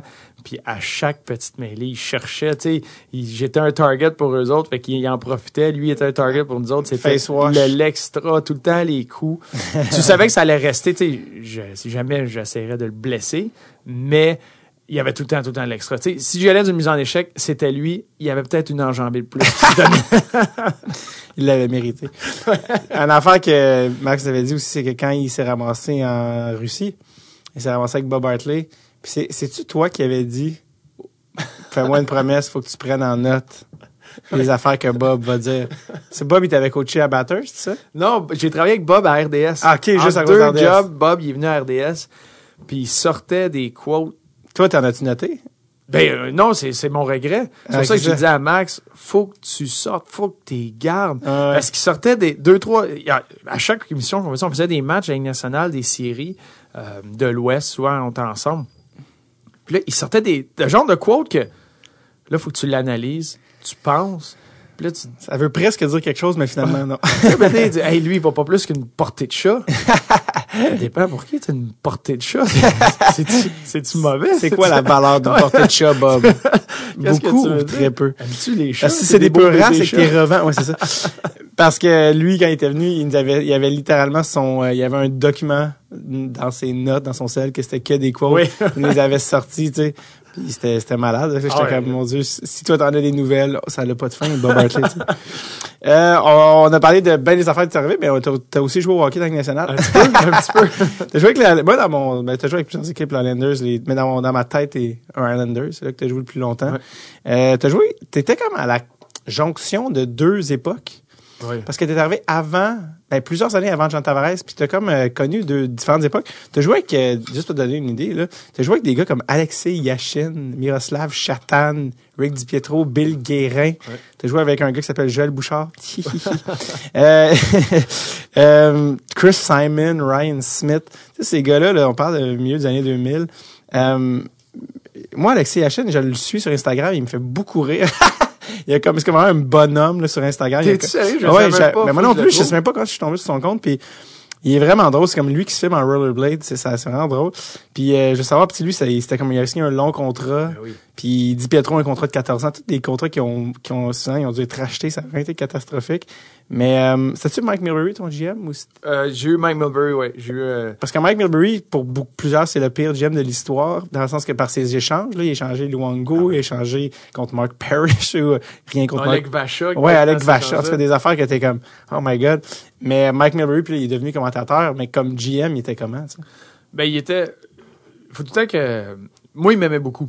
Fait que c'est peut-être une Mm. autre erreur de c'est les siennes, là, mais euh, non, moi, il était, il était super fin, mais c'était un personnage très coloré. Ouais. Euh, je me rappelle mon, euh, tu sais, mon premier camp. J'arrive là, je m'en vais au camp des recrues, puis du camp des recrues, il y avait juste Sean Bergenheim, le choix de première ronde, qui s'allait au vrai camp. J'avais un très bon camp des recrues. C'est là un peu j'ai fait mon nom. Ils m'ont amené au vrai camp. Pas rapport, mais ça a été super compliqué. J'avais mon euh, ma poche sur une chaise en milieu de la chambre. J'avais pas de nom. tu sais. Ouais, ouais, trouvent euh, toutes les affaires à la dernière minute. Puis je fais le camp, je fais les matchs hors concours. Euh, je me fais confirmer par l'entraîneur tu sais, que, que je fais qui? l'équipe. Euh, pas- Steve Sterling à l'époque. Ah, ok, c'était avant Nolan, puis, euh, Puis je reviens, puis ça fait un mois, que le- un mois et demi que c'est comme, tu sais, le, le, le camp d'entraînement. Ouais. Je suis là, je suis auto, là. Puis je rentre dans la chambre un année, puis lui, sortait de la chambre. Il me regarde, il dit T'es encore ici, toi? Puis il s'en va. Milbury, ça? Ouais. tu sais, super le fun. Il était, il était coloré dans ce qu'il disait. Il nous a fait regarder un match un moment donné. là. Il est descendu dans la chambre, puis il fallait, il nous a forcé de regarder une game qu'on avait jouée, qu'on avait perdue. C'est comme si les Canadiens, c'est comme si Marc Benjamin descendait dans la chambre, puis il disait à tout le monde, on s'assoit ici, puis on regarde la game de Boston avec Ah, les annonces puis tout. Puis, J'étais euh, au Centre Bell, cette ouais. en plus. tu vois, Ouais. regarderais même pas. Fait c'est ça. c'est- il était très coloré, euh, très coloré comme personnage. Parce que lui aussi, il était joueur à l'époque pour les Blues, puis je pense la fameuse, le- il y a un fameux incident où il s'était ramassé dans les estrades à taper contre du monde, puis il était là-dedans, Mike Mulberry. Oui, c'est lui qui a pris le soulier. Oui, le soulier pour taper un gars. pour battre le gars. ça, c'est resté avec lui, là. Ouais. Mike Mulberry, si vous sûrement que c'est sur YouTube, il, il, se bat contre des spectateurs. C'est, c'est, ça, c'est plus imaginable. Écoute, à taper un homme avec son propre soulier. Voler le soulier à l'homme ouais, c'est ça. pour le taper avec, c'est quelque chose. Alexis Yachin, est-ce que tu as un souvenir de lui aussi? Il était quand même un... Ben, c'était un, sais, lui, il venait d'un coin un peu plus pauvre de la Russie. Mm. Fait que c'est quelqu'un qui était très près de ses sous, malgré qu'il en faisait énormément. Ouais, c'est ça. Fait que c'était, il était, j'ai beaucoup d'histoires de lui étant très, très cheap sur des détails niaiseux. Comme quoi? Ben, comme mettons, on jouait à carte de crédit pour un lunch. Ah, tu vas luncher, mais un lunch, tu prends une sandwich, une soupe, euh, une salade, peu importe. Là. Fait que le bill, je sais pas, on est 6-7, le, bill monte à un peu plus que 100$. Puis on fait la carte de crédit. tu sais. les gars, on va jouer à carte de crédit, mais le gars qui fait 10 millions veut pas jouer. Ah, non, non, non ok. Alors, finalement, il embarque un peu, pression du groupe, il perd. Puis il est tout le temps fin, il est super sympathique. Il pogne les nerfs, il engueule le serveur, puis il pitch sa carte, tu sais, comme complètement déplacé. Alors que tu fais plus que ça par chiffre. Oui, wow, relax. Fait que des affaires de même, là, il pognait les nerfs. Là, ouais, ça, il, était pas, il, était, il était quelque chose pour ça. Euh, Rick DiPietro aussi, qui était tout un... qui était, qui était qui est rendu des médias aussi aujourd'hui, mais qui était un choix premier au total. Rick ah Pietro qui était supposé être, euh, ben, il était bon, en fait, là, avec la rondelle aussi, tout ça. Qui a lui aussi les blessures. Tu as joué avec Chris Simon aussi, très épeurant. Chris Simon qui avait été, je pense, le premier gars que je pense que j'ai vu être suspendu 30 games. Ah oui, quand, Pour son coup de patin. Ça, c'était à Route 2, je pense. Ça se peut. Il a fait All Weg. Il y en a eu deux grosses suspensions ouais, avec euh, les Islanders. Ryan Smith qui avait été changé au deadline. Ah, Captain Canada. Ouais, lui, il était là qui pas longtemps. Vous avez fait les playoffs de justesse. Ça a comme surpris le monde du hockey, ça, que Ryan Smith parte puis ça vient avec les Islanders pour la petite euh, course aux séries. On a fait des séries euh, la dernière minute là, quand le Canadien avait perdu contre Toronto. Puis euh, on, s'est glissé là. Puis, ouais, vous aviez. Euh, Tavares, c'était-tu arrivé ou pas encore? Non, pas encore. Pas encore. C'était contre. je me souviens, il a été changé contre Robert Nielsen. Un autre gars de première ronde puis un autre, puis mais finalement rien de ça est resté à Edmonton. C'était comme trois affaires qui ont l'air grosses, mais finalement ça. Et en fait, il y avait un gars aussi dans ton équipe, c'est Jeremy Colleton, ouais, qui est maintenant ben oui. coach des Blackhawks ben et qui a genre ton âge, genre 36. Un an plus jeune. Bon, en plus, ouais. il, a, il a mis trentaine, puis il coach des gars comme Brent Seabrook avec qui il a joué dans Team Canada. Puis euh, est-ce que est-ce que tu pouvais, est-ce que tu sais, je veux attends, c'est quand même drôle d'un gars de ton âge qui coach NHL depuis maintenant l'an dernier comment tu trouves ça de voir ça là? Puis est-ce que tu l'as est-ce que tu l'as vu venir ou tu ben je l'ai vu venir pas à ce rythme là euh, c'est un gars très intelligent j'étais très proche de, de Jeremy. Ah on se parle encore j'étais allé à son mariage. Euh, on se parle encore aujourd'hui. Euh, c'est un gars très posé très calme très intelligent. Euh, dans, dans les rencontres mettons surtout il était très bon en désavantage numérique. C'est le genre de joueur qu'un entraîneur va tout le temps aller chercher un peu d'input, savoir, bon, mais qu'est-ce que toi, qu'est-ce que t'en penses, t'en as vu beaucoup, puis il était, il communiquait très bien. Fait que c'était, c'était un leader jeune, tu sais, euh, au niveau de la Ligue américaine, euh, quand je l'ai connu. Euh, peut-être un manque de talent pour la Ligue nationale, mais il y avait une compréhension de la game qui, qui l'aidait beaucoup. Mais son cheminement était fou. Tu sais, il est parti, ah il était joué en Suède. Il y a une commotion, il tombe coach cette année-là. pour aider. Coach le mettre dehors, coach en chef tout de suite, aide son équipe à gagner. Puis la mentalité des Hawks, c'était il aimait beaucoup ce qui se passait en Suède. Fait que les Hawks ont demandé trouve-moi le meilleur gars pour développer des joueurs en Suède. Puis c'est, Jeremy Colleton qui était là. Fait qu'ils l'ont pris, ils l'ont amené à Rockford. Puis ça n'a pas été long que, dans la Ligue américaine. Puis le Kenville se fait remercier. Monte avec ton optique d'organisation que les autres veulent monter les gars par la Ligue américaine. Puis là, ils se retrouvent derrière un banc dans la Ligue nationale. ça, s'est fait extrêmement rapide. Mais c'est un, il y a une tête ses épaules pour ça. C'est le défi, surtout pour les premières années c'est des gars contre qui il a joué. Euh, ou quand lui, il se faisait couper l'année ouais. ces gars-là jouent à nationale. Fait t'as, tout le temps ça un petit peu. Faut que tu gagnes ton respect d'une autre façon. Mais c'est un gars euh, très intelligent. Je ne suis pas stressé pour lui. C'est difficile pour les Blackhawks en ce moment parce qu'ils sont sur une pente plus descendante, même s'ils sont encore excellents. En tout cas, ils ont la, chance d'être bons. Euh, surtout de commencer avec nationale, c'est, comme dans une drôle de situation. Euh, avec, après ça, tu as, eu as vécu l'ère Tavares qui a commencé. Mais ouais, moi, j'étais au Centre aussi quand il était repêché, c'était 2009. Ouais. Puis en fait, on était assis devant la loge des Islanders. Puis euh, moi, j'avais dû partir un moment donné parce qu'il fallait que j'aille prendre un autobus après le choix de Louis Leblanc, tout ça. Puis mon ami m'a envoyé des photos puis euh, des photos avec toi où il te serre la main. c'est comme, hey, Bruno Gervais. Puis, euh, en tout cas, John Tavares qui est arrivé de ça. Mais euh, c'est comment, ça aussi, l'arrivée dans un club d'un ben, d'une ouais, d'une future d'une méga star comme John Tavares qui est un premier show total puis qui tout le monde l'attend quand ce gars-là arrive c'est quoi l'impact que ça a sur une équipe? Ben tu le voyais parce que lui c'était un gars euh, bâti pour ça tu sais c'était un phénomène très jeune puis il est arrivé, puis le, sérieux qu'il y avait, l'intensité qu'il y avait, la préparation. Tu sais, j'étais encore à une époque, là, tu disais que moi, j'ai comme chevauché deux époques. Là, et moi, j'ai connu les gars qui s'entraînaient l'été, puis le premier août, ils switchaient de la bière à la vodka pour perdre un peu de poids, puis c'est du bench, du basic, puis ils se présentaient au camp de sélection. Puis là, tu as un gars comme ça qui est très entraîné, très préparé, qui arrive. Euh, il était tout le temps sérieux, puis il voulait bien faire. Puis il y avait beaucoup de pression sur ses épaules, c'est normal. Mais moi, Gard Snow m'avait rencontré pour dire là, ta job, toi, là, c'est dit. Euh, je peux pas utiliser les termes qu'il a utilisés, mais de le relaxer un petit peu, de, le faire apprécier les coéquipiers. De, qui devienne un gars d'équipe. qui pas utiliser le terme qu'il mais le terme que, ouais, euh, ouais, je peux pas utiliser, c'est la manière qu'il me l'a présenté, mais, euh, se dessert les fesses. C'est ça. Puis il m'avait nommé un outil qui pourrait aider à faire ça. en tout cas, de même, ben, juste pour que ce soit plus relax, s'assurer que ce soit un gars d'équipe. Euh, j'avais une tradition à New York. Euh, je, je, faisais tout le temps un gros prank par année. Je faisais beaucoup, beaucoup, beaucoup de pranks, mais j'en faisais un gros. Puis une année, ça a été Tabarez. On l'a fait arrêter à, à, New York. Non. Ah, il a capoté. Par qui? Ça, par des policiers. Fait que, que vous avez, que vous aviez, qui était, qui faisait partie du coup, là. Oui, oui, c'est ça. C'était, à chaque année, il, il, était impliqué d'une façon ou d'une autre. J'en ai fait plusieurs. Puis l'année qui est arrivée, c'était tout le temps sur une recrue, tu sais. Ouais, bien sûr. L'année qui est arrivée, ben, c'était sûr. Fait que là, prépare ça. Puis on avait été voir Rock of Ages, qui est un show sur Broadway.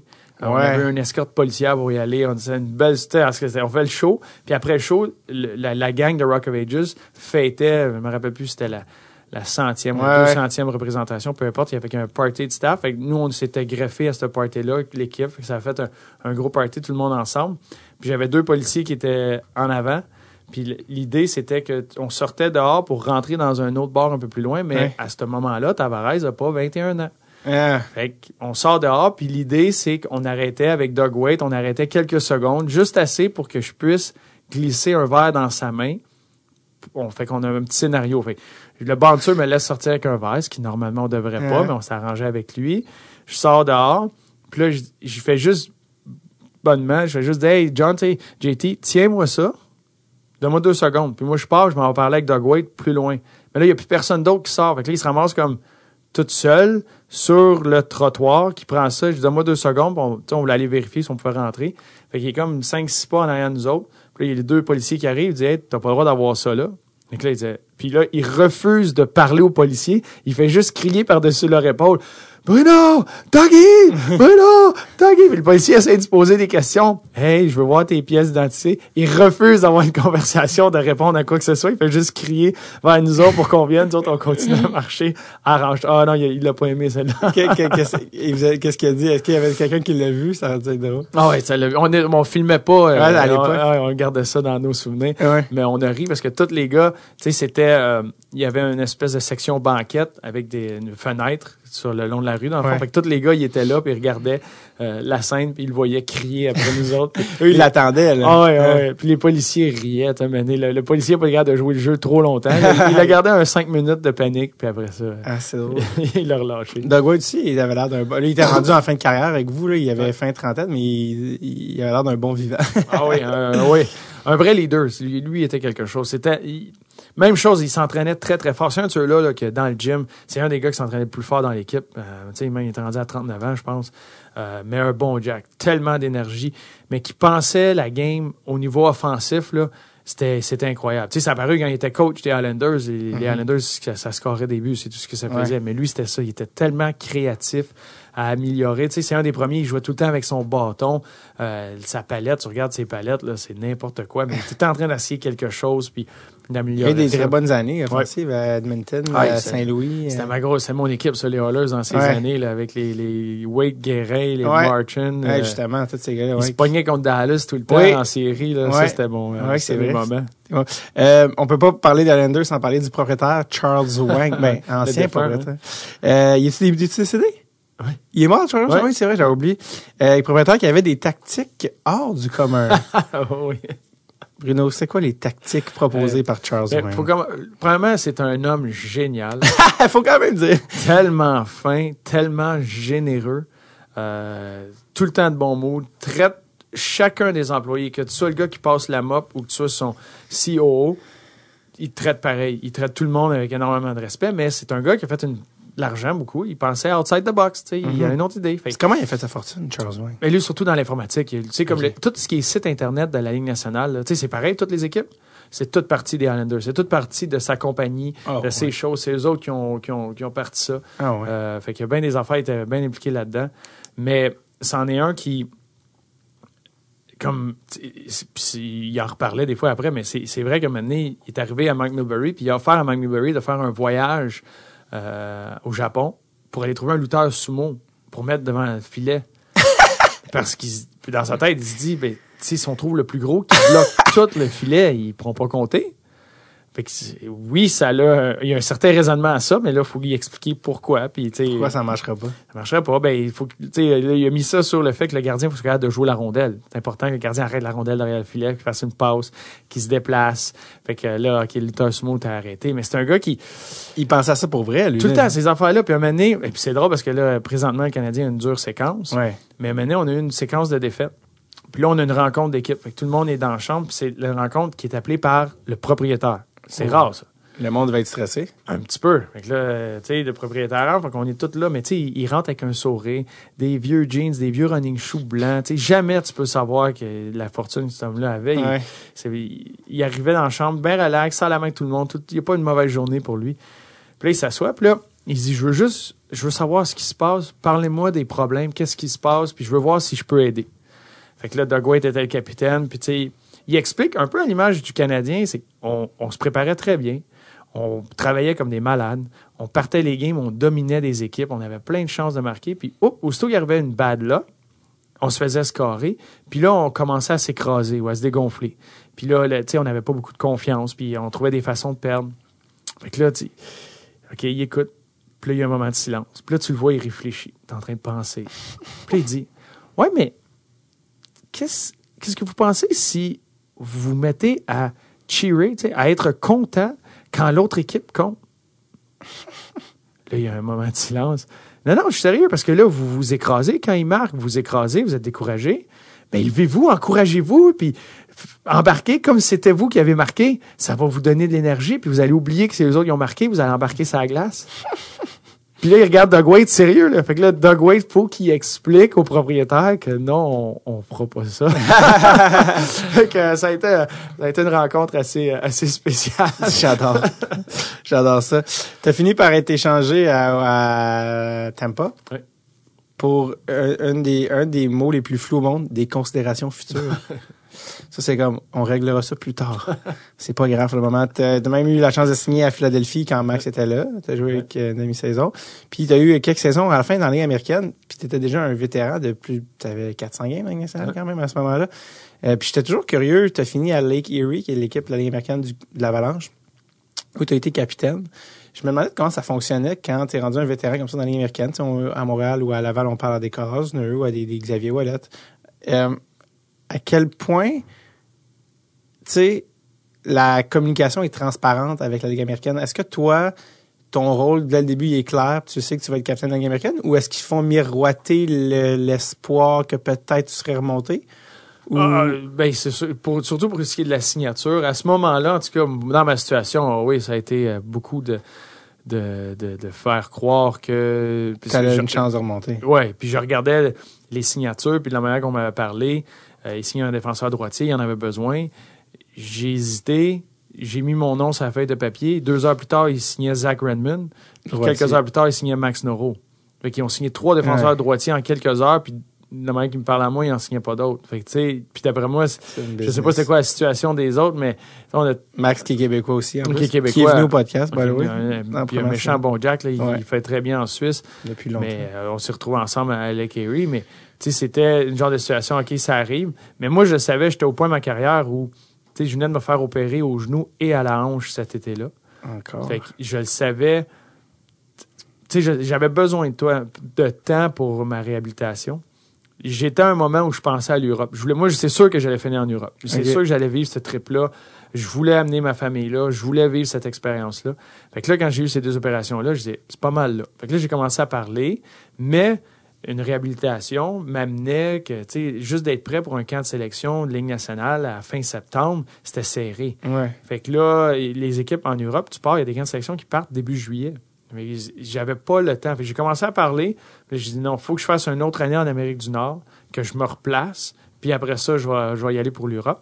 Fait que là, quand j'ai parlé, il y avait Pittsburgh aussi. Il y a Bill Guérin qui m'appelait beaucoup pour Pittsburgh, euh, tu sais, Wilkes-Barre. Puis il y avait le Colorado. Mais Colorado avait une équipe, une défensive un peu plus euh, facile peut-être à percer à ce moment-là. Mais tu sais, mais j'étais pas certain. Puis tu vois, quand j'ai signé là, j'ai parlé à l'entraîneur qui était Dean Cheneth qui, était, qui m'a coaché à, Long Island comme assistant coach. Il était en chef à Lake Erie. Présentement, il est assistant coach en Caroline. Puis il dit J'étais bien content parce qu'ils m'ont dit qu'ils allaient me chercher un capitaine. Puis là, ils t'ont signé. T'sais, lui, il le savait que j'allais être son capitaine. Fait que là, c'est comme. Ah. Ouais, c'est ça au camp. OK, là, tu, tu sais, t'es où, mais j'ai pas eu de problème avec ça. J'ai pris un jeune, euh, il y a un, gars, un, foutu de trouble qui, euh, qui était dans l'équipe, qui avait un talent fou, qui est venu vivre à la maison, tu sais, essayer mm. de l'aider, de, le remettre de rette. Euh, il avait 21 ans, tu sais, un jeune autre. J'étais le seul de l'équipe avec un enfant à ce moment-là. C'était très jeune. Mais on faisait toutes les, les, parties d'équipe à la maison, les soirées d'équipe. C'était un rôle complètement différent. Puis, tu sais, j'ai tripé, j'ai savouré cette année-là d'une autre façon. Ça m'a pris 55 euh, games à bien me sentir. Mm. Tu sais, à, partir de game 55, là, j'arrivais au match, puis là, j'avais hâte, puis ça allait bien. physiquement, j'étais prêt. Fait que j'ai fini euh, les, les 20 petites dernières games qui restaient. Puis après ça, euh, j'ai regardé pour l'Europe, c'est là que j'étais allé à Berlin, en Allemagne. Finalement, le gars que tu as, hébergé chez vous, il s'est surplacé ou il joue, oui, il oui. joue nationale? Non, je joue pas dans la nationale, mais euh, il joue en Allemagne. Mitch Hurd, euh, il joue en Allemagne présentement à Straubing. il, a, il a continué, tu sais, c'était... J'ai trippé cette année-là. il, a été, il a été bien correct, puis... Euh, c'est une expérience là, de, prendre quelqu'un comme ça. Euh, puis lui, il a accepté ça au bout. Il écoutait tout. Euh, il, s'est placé. Il a eu une belle saison avec tout ça. ça, a été trippant. Je voulais savoir, dans la Ligue américaine, quand tu es capitaine, c'est quoi... Qu'est-ce que ça implique dans les faits? cest tout ce que tu viens de mentionner? Y a-t-il d'autres trucs? Comment tu... Ben, il y a beaucoup de... Tu sais, j'étais près de l'entraîneur. Il y, a des affaires comme... Tu sais, des fois, le monde ne réalise pas pour les rappels. Tu sais, il est arrivé une fois où Borna Rendulic, un joueur, et avait été apprécié par Patrick Roy au camp, où l'organisation de l'Avalanche l'aimait bien, mais il, c'était un, il trichait beaucoup, il n'y avait aucun respect euh, de ce qui était le, système, la structure, le reste, il voulait faire ses affaires. Mm-hmm. Puis il y a un matin, il y a un, match, on est à Milwaukee, puis c'est mon ah, parking. faut que tu payes ton parking. ouais, vas-y, continue, je parlais que je Pendant que tu, payes ça. Mais on était à Milwaukee, puis euh, notre coach décide de, de le scratcher. Fait qu'il scratch. Il, joue pas. Fait qu'il scratch dans la Ligue américaine. Il joue pas.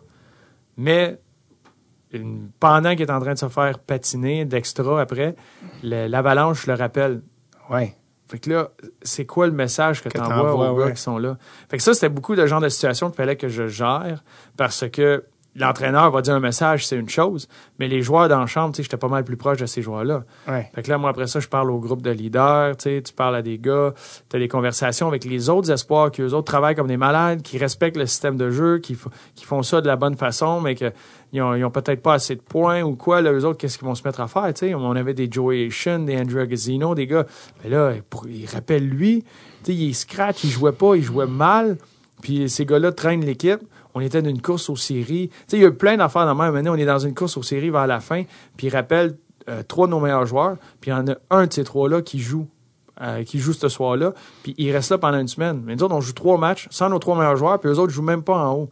Fait que c'est quoi le message que t'envoies aux autres joueurs de l'équipe? Fait que là, c'était toutes des situations de même à gérer, puis aller chercher des triggers, aller parler aux gars, euh, aller euh, toi, toi, est-ce que toi, toi, faut que tu gères les joueurs ou tu peux parler à la direction pour dire, hey. Euh, non, moi, j'avais pas, même que l'entraîneur lui-même, quand il parlait à la direction, les autres, il y avait une idée, il y avait un plan. La communication n'était pas excellente dans celle-là à ce moment-là. Mm-hmm. Euh, ça, ça, change d'organisation d'organisation et de, peut-être qu'à l'Avalanche, maintenant, c'est complètement différent. C'est plus la même gang qui est là. À ce moment-là, c'était comme ça. Fait que là, il fallait, nous autres, créer un sentiment d'appartenance, motiver les gars, Mais en même temps, on est sur notre propre île, puis on fait nos affaires. Fait Ouais. faut. euh, Miko Ratanen n'était pas encore arrivé. Non, t'es pas arrivé. Parce que je pense, Max, on en avait parlé aussi quand. Je pense qu'il a eu le temps de jouer une saison avec Miko. Puis il était comme, bon, ben, ça, ça va être une star. Et ça, ouais, Ça a quand même il- bien il y avait- été. ouais, Ben, c'est intéressant quand même parce que les, les- à ce stade dans la Ligue américaine, c'est comme c'était un peu tout le temps nébuleux. Ou on savait pas pour c'est quoi les rôles, mais c'est intéressant que tu en parles. Euh, tu as été en Allemagne.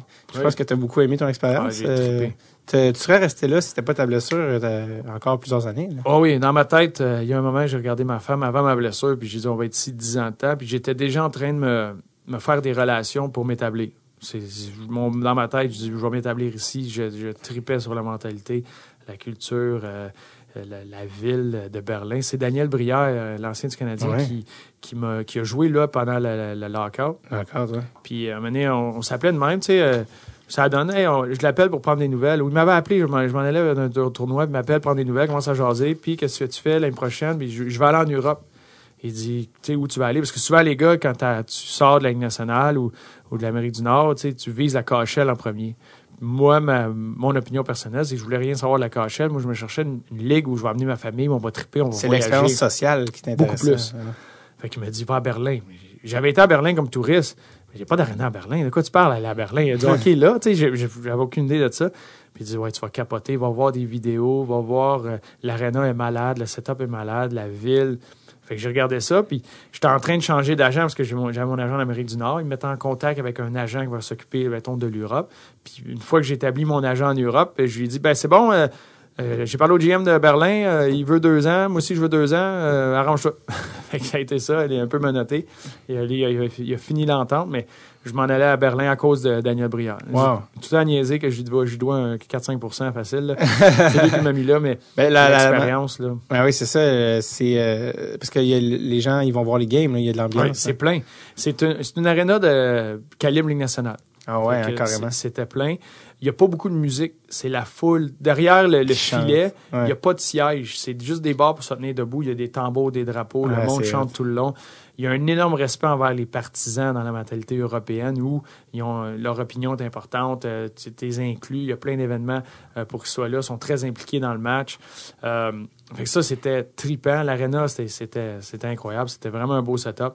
Puis la ville, la ville, c'était complètement fou. Tout le temps de découvrir tellement d'histoires. Fait qu'on se promenait tout le temps. C'est quoi que tu as le plus aimé de, Ber- de Berlin, que tu as découvert, que tu as appris là-bas? Ben, j'ai fait la couche. La première couche, c'est que tout ce qui est touriste. Tu apprends Ouais. les, les histoires a là, c'est complètement fou.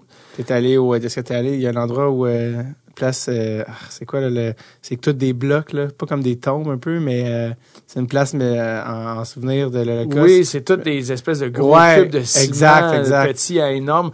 C'est le, le but de, le- puis le nom m'échappe, mais le but Ouais, de c'est, cette ex- c'est une expérience, puisqu'il il joue avec les sens. Là. Ouais. Cette expérience-là, c'est quand tu descends là-dedans, c'est de ressentir les sentiments que les familles vivaient pendant l'Holocauste, De, de se sauver, puis tu te promènes là-dedans, puis tu de pas te perdre avec qui tu es, puis tu finis par te perdre, puis Ouais. là, tu fais rien ressortir sur les bouts, mais Ouais. ça amène ce sentiment-là. Mais il y avait l'expérience touriste.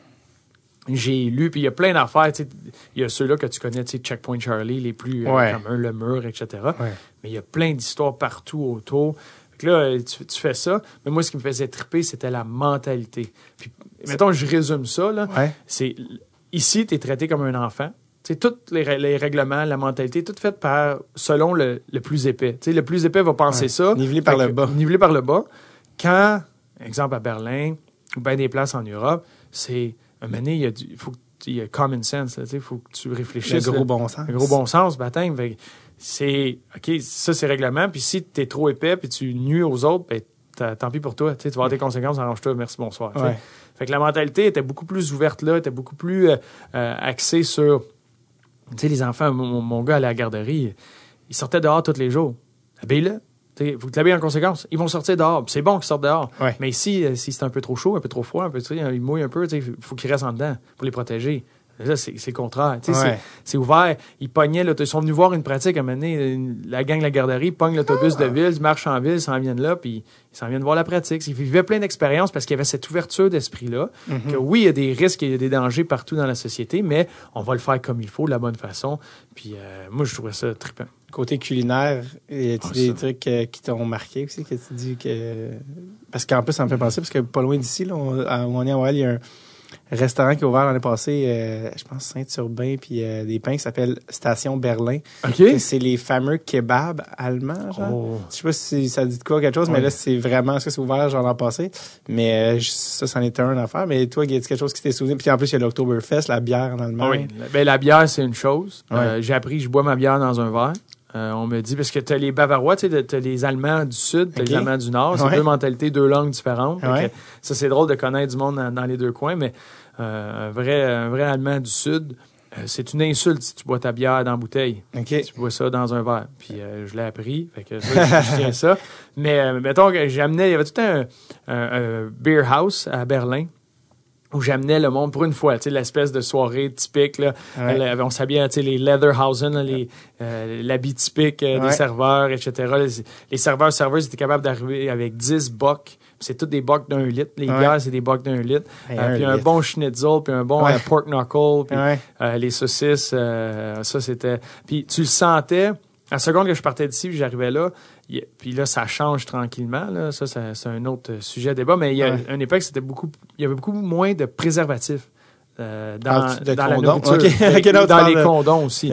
dans, dans la nourriture, Tu veux- ils mettent pas de condoms. Condom, ce qui est toujours le fun. Ouais. C'est quelque chose d'indien. Euh, tu dire, ah, OK, des agents de conservation. de conservation, excuse-moi. Agent de conservation. Dans la nourriture, dans la bière, il y en a moins. Fait que tu le sens, l'espèce de, de, de Ouais, ouais. Pureté, de, c'est, c'est plus, euh, c'est un, un peu plus naturel, euh, meilleur. Fait que ça, c'était, c'était écœurant. Puis Berlin, c'est une ville euh, multiculturelle. Ouais, c'est une ville écœurante. Euh, puis tellement d'ouverture, il y avait tellement de place, tu peux retrouver de tout, tu sais, fait que... euh, Ouais, t'es pas, dans, t'es pas dans une petite ville non plus, là, t'es dans une Ouais. énorme ville. Euh, tu c'est une- ça, la fin est venue plus rapidement que tu l'aurais cru. Oui. C'est quoi la bad luck que t'as dit qui est venue à ta dernière blessure? Mais il y a- c'est un gars, il s'en venait un contre deux, puis euh, il coupe dans le centre, puis il perd la rondelle. Fait que moi, je récupère la rondelle, mais mon partner le fait tomber. Puis en tombant, il s'est retrouvé sur ma jambe, comme je faisais une enjambée. Fait que ma Oh! jambe s'est retrouvée en pleine extension, Mm. pris sur la glace. Puis lui, il fonçait vers moi, fait que son réflexe a été de tourner l'épaule. Fait que c'est comme si c'était une spear, directement dans mon, sur le côté de mon genou. Puis là, dans le genou, tout a déchiré, là. Fait que j'ai été opéré là, le- en Allemagne. Sur le moment, t'as dû faire, t'as dû le sentir, le savoir. Ouais, ouais. ah ouais, ça c'était. Ah Oui, puis j'étais que ça a fallu que l'équipe s'emmerde parce que les autres, ils, ils faisaient passer ça parce qu'ils trouvaient Ouais. que c'était de l'action en direct. Ouais, ouais, ils sont comme, non, non, pensez pas ça. Sors, ouais, Sors-moi ça. Là, ouais. Fait que non, ça a été... Puis je l'ai su quand j'ai reçu... Il restait un an de plus à mon contrat. Ah. Fait que- mais quand j'ai su l'état de mon genou, je savais que c'était fini. Hmm. Fait que j'ai fait ma dernière année comme dernier tour de glace. J'ai savouré. Je savais que c'était la dernière. Fait que même si j'étais en douleur tous les jours, je suis revenu, j'ai pas voulu manquer rien du début du camp. Même j'aurais dû prendre un, un dernier mois pour finir. J'ai commencé, j'ai dealé avec la douleur toute l'année. Puis j'avais pas de mauvaise journée à l'arena parce que c'était ma dernière. Tu sais, je savourais. OK, parce que Mais la voyageait. première année, t'as ça? Ouais, ma première année mes, euh, j'avais deux ans de contrat. Ah, OK, je année. pensais que. OK, OK, fait que t'as quand même joué après. Ouais, ouais. Ah, mais je savais que c'était fini. Fait que quand on s'est fait éliminer contre Munich euh, en série, la, de- la deuxième année, euh, c'était le, le- je savais que c'était le au revoir, tu sais. Est-ce que t'as, est-ce que t'as pleuré dans la chambre d'en haut? C'était ma dernière Ouais. game, ok. Mais parce que c'était en prolongation. Euh, c'était la, grosse équipe. On était, on avait, on venait de sortir nos grands rivaux qui avaient fini deuxième dans la ligue. Puis on se pognait contre les premiers qui ont gagné cette année-là. Puis euh, on était en prolongation. euh, puis on se carrait en, avantage numérique. Puis je me rappelle, c'était vers la fin de l'avantage numérique. Tu sais, dans le game. Puis là, le but rentre. Puis là, celle-là, ça te frappe. Puis là, plus ça va. Fait que j'étais parti. Il y a tout un de nos fans qui étaient là. Là, ils chantaient. Fait que j'étais allé, les, j'étais allé leur parler un peu, les, les saluer. Puis moi, je disais bye à tout le monde. Tu sais, ça avait une autre signification. Ouais. fait que je pense que les gars le ressentaient, mais... C'est, c'est ma dernière game pro. C'était, ouais. Mettons, j'ai, j'ai pas fait attention quand j'ai mis mes patins dans ma poche, là. J'ai pas pris de protège-lame. J'ai pas c'était... C'est fini. J'ai garoché là, ouais. C'est fini. Euh, quand tu as pris ta retraite, j'ai lu que tu avais dit quelque chose de vraiment intéressant. Tu sais, c'est sûr que c'est un sujet qui, qui est découvert, c'est un gros choc là, de, quand ça fait quelque chose que ça fait 20, 30 ans que tu fais à temps plein, puis là tu te dis ah c'est fini, il faut que tu trouves quelque chose d'autre. Tout ton mode de vie doit être revu. Puis la fois que tu avais dit euh, que c'est la première fois que j'entendais un joueur parler de cette notion-là, c'est tu disais la t'es tellement habitué des, à des une adrénaline tellement forte là, tu des games là, c'est vraiment intense, c'est un peu du sport extrême en termes de tu sais euh, toute l'adrénaline qui est générée, tu t'habitues à cette drogue là. Tu disais que la baisse aussi sec d'adrénaline avait vraiment affecté ton humeur à la retraite, puis tu étais devenu très euh, à fleur de peau impatient, puis puis t'étais comme plus toi-même d'une certaine manière. Puis là évidemment les gens dans ta vie le vivre avec toi. Euh, c'est quand même intéressant comme notion. C'est ça, tu l'as vraiment observé. Comment tu as su que c'était ça, la, que c'était l'adrénaline? Est-ce qu'on t'avait prévenu? Est-ce que. Pas beaucoup. C'est un sujet un peu. Euh, c'est un sujet tabou. Tu sais, tu parles pas. Les gars, tu prépares pas trop ta retraite ou tu essaies de la préparer, mais un peu comme avoir un enfant, t'as beau lire n'importe quel livre, tu, sais pas tant que tu n'entends un que tu sais pas c'est quoi. Tu sais, mm-hmm. Avant, d'en avoir un, tu sais pas c'est quoi.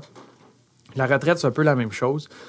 Euh, on m'avait quelques conseils, mais non, pas préparé comme ça. Puis oui, il y a, plusieurs facettes à la retraite. C'est ça qui devient mêlant. C'est qu'il y a tellement d'affaires, on dirait qu'il faut que tu règles en même temps, que c'est dur de prendre le temps. Tu veux tout faire tout de suite, puis c'est difficile. Mais une, de ces facettes-là, c'était ça. Moi, j'étais un gars super patient, super calme, tout le temps sourire.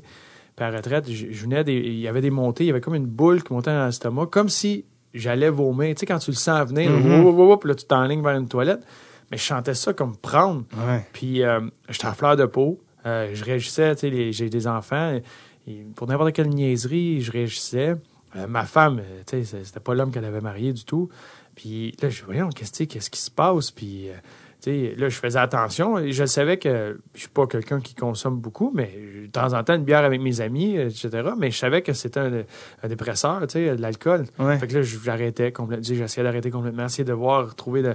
Bon, mais je retrouvé le ballon, je retrouvé quelque chose. Puis c'est, euh, encore une fois, Pierre alors, euh, du Canadien. Et puis c'est tout bonnement d'une conversation. Puis, tu il me connaît très bien. Je dis, Pierre, tabarouette, je suis à fleur de peau, que ça va pas bien. Euh, là-dessus, je pogne les nerfs, puis euh, je viens la face rouge, raide, la, pression, euh, les boules. plus tard, j'ai su que j'avais jamais fait d'anxiété. Mm. Là, je, savais que je faisais des crises d'anxiété, mais mm. pourquoi? Puis, puis Pierre, la seule fois, il m'a dit, juste au niveau hormonal, le fait que tu pousses ton corps à la limite, tu vis ces pics d'adrénaline-là, que tu, de testostérone, tu produis la testostérone avec les entraînements, etc. Mm-hmm. Puis là, tu arrêtes c'est comme, t'arrêtes de fumer cold turkey, sec, c'est difficile. Fait que là, il dit, ramène le, gym dans ta routine, puis ça va te faire du bien. Puis c'est devenu un outil où des fois, là, je le sentais monter, puis c'était plus une priorité de m'entraîner. Fait que moi, ma priorité, c'était, bon, mais je me préparais, exemple, pour RDS, ou les enfants, ou s'il y avait de quoi à faire dans la maison, je le faisais. Puis là, je le menais à, fleur de peau, puis tu sais, des fois, j'avais pas le temps d'aller m'entraîner ma journée. C'était plus une priorité. Puis des fois, là, je venais à fleur de peau, ma femme me regardait et disait, hey, va-t'en dans le gym en 45 minutes, tu peux ressortir. un gym à la maison. Ouais, ça, j'en avais un gym dans mon garage. Fait que puis là, quand je savais quand elle disait ça, elle a raison. Fait que là, je rentrais dans le gym 45 minutes, puis je ressortais euh, un nouvel homme. Là. je ressortais, oh, bon. Ça, ça l'a beaucoup aidé. Donc, c'est vraiment de, garder l'activité physique dans, la routine. C'est très important. Tu as un peu retrouvé cette un peu le rythme de hockey puis l'adrénaline du live, en tout cas avec euh, RDS, parce que maintenant, tu es attitré au game du Rocket. Ouais. Ça, c'est quelque chose qui est venu par hasard c'est quelque chose que tu voulais vraiment faire? Ben, avec, j'en faisais, j'étais venu faire l'antichambre euh, pendant ma carrière. Comme tous les joueurs québécois. exact, c'est ça. qui ont joué dans la Ligue nationale. Fait que je suis venu la faire une fois, puis un moment ils m'ont demandé, hey, tu sais, t'aimerais-tu revenir? Puis j'ai dit oui. Puis j'ai eu l'épisode de mon genou, qu'à 23 ans, je pensais que ça allait être fini. Fait que j'avais tout le temps ça en tête, puis je me disais que ça, ça pouvait être une, une, belle deuxième carrière ou quelque chose, au moins l'essayer, tu sais. Fait qu'à chaque fois que je revenais, je faisais un peu de match de série. Euh, quand je revenais de ma saison de hockey, nous autres, c'était fini, je revenais, puis là, j'embarquais, mettons, il était rendu en deuxième ronde des séries, dans nationale, troisième ronde, j'embarquais, je faisais des matchs de l'Ouest. Fait que là, j'apprenais ça. Puis j'en ai fait de plus en plus d'année en année. Je faisais tout le temps le point d'être sûr d'avoir gardé contact. Puis, euh, tu sais, Nicolas Etienne qui était RDS, euh, Dom Vanerdi qui est là. Tu sais, j'avais contact avec eux, puis ils m'aidaient beaucoup. Fait que quand j'ai pris ma retraite, avant même que ça soit officiel, euh, RDS m'avait offert quelque chose. Ah. Puis c'était aucune pression. Si tu retournes jouer, tu retournes jouer, ça va être là plus tard. Mais je veux juste que tu saches que nous, on aimerait ça faire de quoi de plus concret. Puis là-dedans, le Rocket arrivait à Laval. Hmm. Puis il m'avait proposé ça. Fait que Bon j'aime beaucoup toutes les émissions de, Ouais. mais celle-là du Rocket à ce moment-là, c'est celle-là qui me rapprochait le plus proche des sentiments. Euh, de- des aides. J'avais vraiment une journée de match. J'arrivais, mais c'était en préparation. Ouais. J'arrivais, puis là, tu sais, prends mon petit café, là, tu commences à t'exciter, la, la game commence, la- l'adrénaline embarque, puis Ouais. là, tu fais ton match, puis après ça, tu, oh, tu repenses à ton match, puis là, tu, tu, comme, tu, tu, relaxes, tu reposes, là, tu réfléchis, puis là, oh, ça me donnait le, le haut et le bas qui match. ressemblait à ce que j'en, quand je jouais, mais je, je pouvais pas avoir la même euh, Non, c'est ça. diète, parce que tu prenais pas autant de calories, Pas mais... dans le carbs, moins de carbs, moins de carbs. Je coupe comme sur spaghetti. Sur, euh, ben, avec la conversion du Rocket, le coach, c'est Joël Bouchard. Joël, tu le connais très bien. C'est même si tu as joué avec, mais tu le connais parce que c'est un petit monde. Euh, le fait que tu cette proximité-là avec Joël, est-ce que c'est un peu. Ça te met dans une position où c'est difficile de le critiquer ou c'est difficile de dire ce que tu penses vraiment de Joël, vu que tu le connais tellement que tu es comme. Ah, si je dis ça, il va. Tu comprends ce que je veux dire? Euh, non, pas. euh, Mais tu sais, de base, moi, quand je suis arrivé à RDS, moi, j'ai temps dit, je veux analyser puis je veux être positif. Fait que tu sais, mon approche est loin d'essayer de trouver des failles dans quoi que ce soit. Tu sais, puis il y a tout le temps un peu, il y a tout le temps du positif, peu importe dans- euh, vers où je me tourne euh, dans une équipe. Tu sais, il y en a. Fait que c'est tout le temps vers là que, que je vais m'orienter. Mais non, tu sais, Joël, euh, il en a vécu, il en a vu. euh, Ouais. Je pense pas que ce soit ça qui va l'arrêter, va le faire fâcher. Ouais. Euh, il y en a vu d'autres. Il a été du côté des médias. Euh, puis, tu sais, il est excellent comme entraîneur. Euh, la passion qu'il amène, c'est le fun. C'est dur d'aller là puis de critiquer euh, ce qu'ils font. Ouais. En tout cas, jusqu'à maintenant, là, mais c'est très, très dur de les critiquer. Fait que c'est pas, c'est pas dans mon approche d'un, mais j'ai pas jamais, je pense pas comme, ouais, je veux pas le froisser. J'espère qu'il pense pareil. Ou, Ouais, ouais. Parce que lui, c'est ça, on dit qu'on nous l'a vendu comme un gars qui est très bon pour développer les jeunes. Joël, c'est vrai, ça? Ben, oui, oui. euh, puis à deux facettes. Il est très bon pour développer les jeunes parce que tout ce qui est, c'était un excellent joueur de hockey, qui a été malchanceux dans sa carrière. C'est un gars, il, il aurait dû en avoir un 7, 800, 900 matchs dans la Ligue nationale, mais tu sais, les blessures, les maladies, ça ça l'empêchait d'être là, mais il avait un, un très, très bon talent, peu, euh, un travaillant, un espèce de travaillant, beaucoup de vécu, puis il a, il a continué tout le temps à peaufiner, puis il est capable, de- il, il travaille sur des habiletés individuelles du hockey d'aujourd'hui. Fait que des affaires qu'il faisait que, à son époque, il les a ajustées. Tu sais, lui, c'est un gars qui étudie la game, il a appris. Fait qu'il enseigne des affaires que lui faisait pas, mais qui ça marche dans la Ligue nationale d'aujourd'hui. Puis il y a le côté mental que lui, il a fait du up and down, up and down, up and down, signé là, redescendu. Fait il connaît ça. Fait que les gars qui, tu sais, les pick-up, les udons, Ouais. les mété quand il est allé là, puis tu sais, tout le monde parlait à Manik Kokeniemi descendant à Laval. Tu sais, si ça arrive un jour, t'as Joël qui est là, fait qu'il a vécu ce côté-là aussi. Fait que ça, c'est un autre aspect que, que tu retrouves en un coach. Puis en plus, à ça, tu rajoutes Daniel Jacob, puis Alex Burrows, avec ça, euh, Jacob qui est un excellent pédagogue, Burrows qui a un vécu incroyable. Ouais. Tu sais, une, t'as une brochette de- de- d'entraîneurs là, qui est très intéressante. Tu avais dit quand tu as commencé à travailler pour le Rocket, à faire les médias, c'est un autre métier là, que tu apprends, c'est évidemment. Tu avais dit que un de tes premières constatations par rapport à toi-même, tu avais dit Oh shit, faut vraiment que j'améliore mon français. Tu avais dit euh, que tu as réalisé que tu regardais euh, que tu lisais peu en français, que tu regardais pas tes livres en français. Ça, c'est- euh, que- comment tu as fait pour euh, travailler ça? Quand t'as- Ben, juste tout ça, je le savais en arrivant là, tu sais, dans ma tête, le, le hockey, tu sais, la vie en hockey, le monde du hockey, tout est en anglais. Ouais. Les termes, tout est en anglais. Fait que je savais que je voulais améliorer mon français, mais là, j'ai réalisé que dans ma vie de tous les jours, j'en avais pas de français. Tu sais, Mm. j'avais pas de source Ta blonde est québécois. à québécois ok. aussi. Mais on regarde la télé en anglais. Ouais, ouais. on- mes livres étaient en anglais. euh, j'ai eu beaucoup de Tes conversations en enfants anglais. parlent allemand. parle l'allemand, fait que c'est compliqué. Mais euh, non, j'ai. Puis après ça, je voulais l'apprendre. Fait que j'ai les deux euh, cofondateurs, anciens propriétaires de Promédia, euh, qui ont été super généreux. On s'est organisé des déjeuners. Fait qu'on allait déjeuner ensemble. Puis on, on faisait une espèce de notion, un deux heures, un déjeuner ensemble Ah à plusieurs reprises. Ils m'ont donné plusieurs notes. Puis ensuite de ça, commencer à écouter un peu plus en français, euh, lire en français, euh, porter attention aux termes. Euh, je m'étais fait un espèce de lexique, des, des traductions de termes pour avoir deux, trois, quatre options différentes Mhm. pour pas tout le temps sentir que je me répète. Puis ça a été ça. ça a été Ça a mon bien travail. fonctionné. Ben, je suis encore en train de le faire. J'essaie, j'essaie de, de- le mieux possible. Mon but, c'est d'avoir un français euh, le mieux possible, Mhm. mais qui reste quand même un langage que le monde trouve intéressant, puis vulgariser le, le jeu. Tu sais, je veux pas mener quand tu pousses trop la note, ben, c'est pas ça que j'essaie de faire. je Ouais, veux juste ouais. que le monde comprenne, mais dans un, dans un français intéressant, parce que je trouve ça important, la langue française, puis des fois, je trouve qu'elle est molle en tabarouette d'accepter n'importe quel terme à gauche, à droite. Ouais. Je suis fier de pouvoir parler français, je veux le faire comme il faut. Ben, c'est une belle, une belle attention. Ça, Puis- dis, le gars, il shut top corner, c'est une ligue de garage versus parler euh, à la télé, tu veux essayer Ouais, d'adapter la chose. Euh, Charles Pellerin, dont on parlait avant de commencer, ou comme on l'appelle, notre dépisteur maison, euh, avait une question aussi, parce que j'ai parlé hier, il regarde beaucoup les, les, les games dans la Ligue américaine, euh, suit beaucoup nos jeunes, évidemment.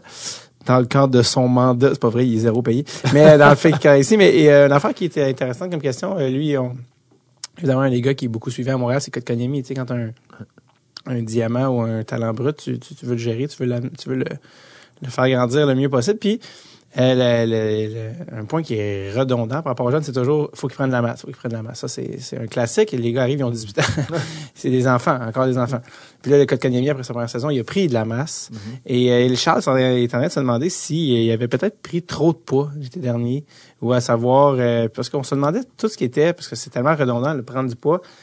Comment c'est géré ça? Est-ce que c'est l'équipe qui dit, OK, là, tu veux, on veut que tu prennes du poids, mais on veut que tu prennes du poids du bas du corps, on veut pas que tu prennes du, du- des biceps, ça va pas t'aider, on veut que tu travailles ton edge work, on veut que tu travailles- Est-ce que c'est géré par l'équipe qui, qui met un plan en, en, en- place pour le jeune, ou c'est c'est un peu le jeune qui laisse à lui-même, genre, ah, ben, cet été, on s'en va dans trois mois? Comment ça non, marche? mais maintenant, c'est beaucoup plus encadré. Il y a un plan, il y a un plan euh, établi euh, sur- avec l'entraîneur physique de Kotkaniemi à la maison et celui qui est ici. Il y a, des communi- il y a de la communication, la- la- ça a beaucoup évolué. Mhm. Euh, mais, mais le jeune va prendre la masse naturellement. Mais c'est ça. Il se développe. Je, je peux pas dire. Puis plus t'es pesant, le- plus t'es lent aussi, là, c'est interrompre. plus dur à traîner. Ouais. Mais je- t- oui, c'est sûr que le Canadien va parler. Il faut juste qu'il se remplisse. Il faut qu'il développe sa force. Ouais. Mais il y a plus de. C'est rare que tu vas entendre quelqu'un qui va dire, ben, lui, il faut juste qu'il grossisse. C'est pas ça. Tu sais, maintenant, c'est tellement basé sur la vitesse. Euh, Tu sais, t'as des, des gars à 170 livres qui, qui vont très bien dans la ligue. Il n'y a pas de problème là-dedans. Il Mhm. faut que ça soit proportionnel à, à ton jeu, puis il faut que ça te permette de, de faire ce que tu veux faire sur la glace. Si t'es un gars qui va euh, grinder dans les coins, qui va tout le temps être dans les coins, gagner des batailles devant le filet, ben c'est sûr que tu vas être plus fort physiquement, ça va t'aider. Ouais. Mais un gars comme Kokaniemi, c'est juste naturellement prendre cette force-là. Tu sais, tu le regardes patiner présentement, il a encore l'air du gars qui vient de faire une poussée de croissance. Tu sais, ses pieds sont super grands. est pas faux. il, il est encore, il est en déséquilibre. Là. Tu sais, il est pas encore, sa proprioception est pas encore excellente. Puis ça prend juste du temps. Ça. Ouais, tu peux ça. pas, euh, tu peux pas travailler ça. Puis pour les grands, je est grand là. Ça doit être une pièce ça, c'est deux au moins, ouais. Euh, Ah ouais, facile. C'est deux, trois quarts, je pense. même. Ouais. À l'œil, me Pas semble loin de trois. Mais quand il va être, euh, quand il va avoir 25 ans, 26 ans, hâte de voir un- un- énormément. Puis en plus, en ce moment, au moment d'enregistrer, tu sais, là, il a marqué un billard, mais tu sais, c'est une saison évidemment plus difficile, le sophomore Ouais. puis c'est normal, autant au niveau physique que psychologique. Est-ce que toi, tu penses, vu que tu suis le Rocket, est-ce que tu aimerais ça le voir à Laval? Est-ce que tu aimerais ça aller le voir? Ben, juste que tu t'as mentionné son match d'hier. euh. Moi, j'étais un de ceux-là qui prônait la patience avec lui. Mhm. Puis euh, j'avais été voir un entraînement, puis à, à l'entraînement, tu le voyais. Tu sais, quand un gars est pas confiant, là, comme l'équipe elle l'est présentement, là, mais quand un gars est pas confiant, t'es pas toi-même.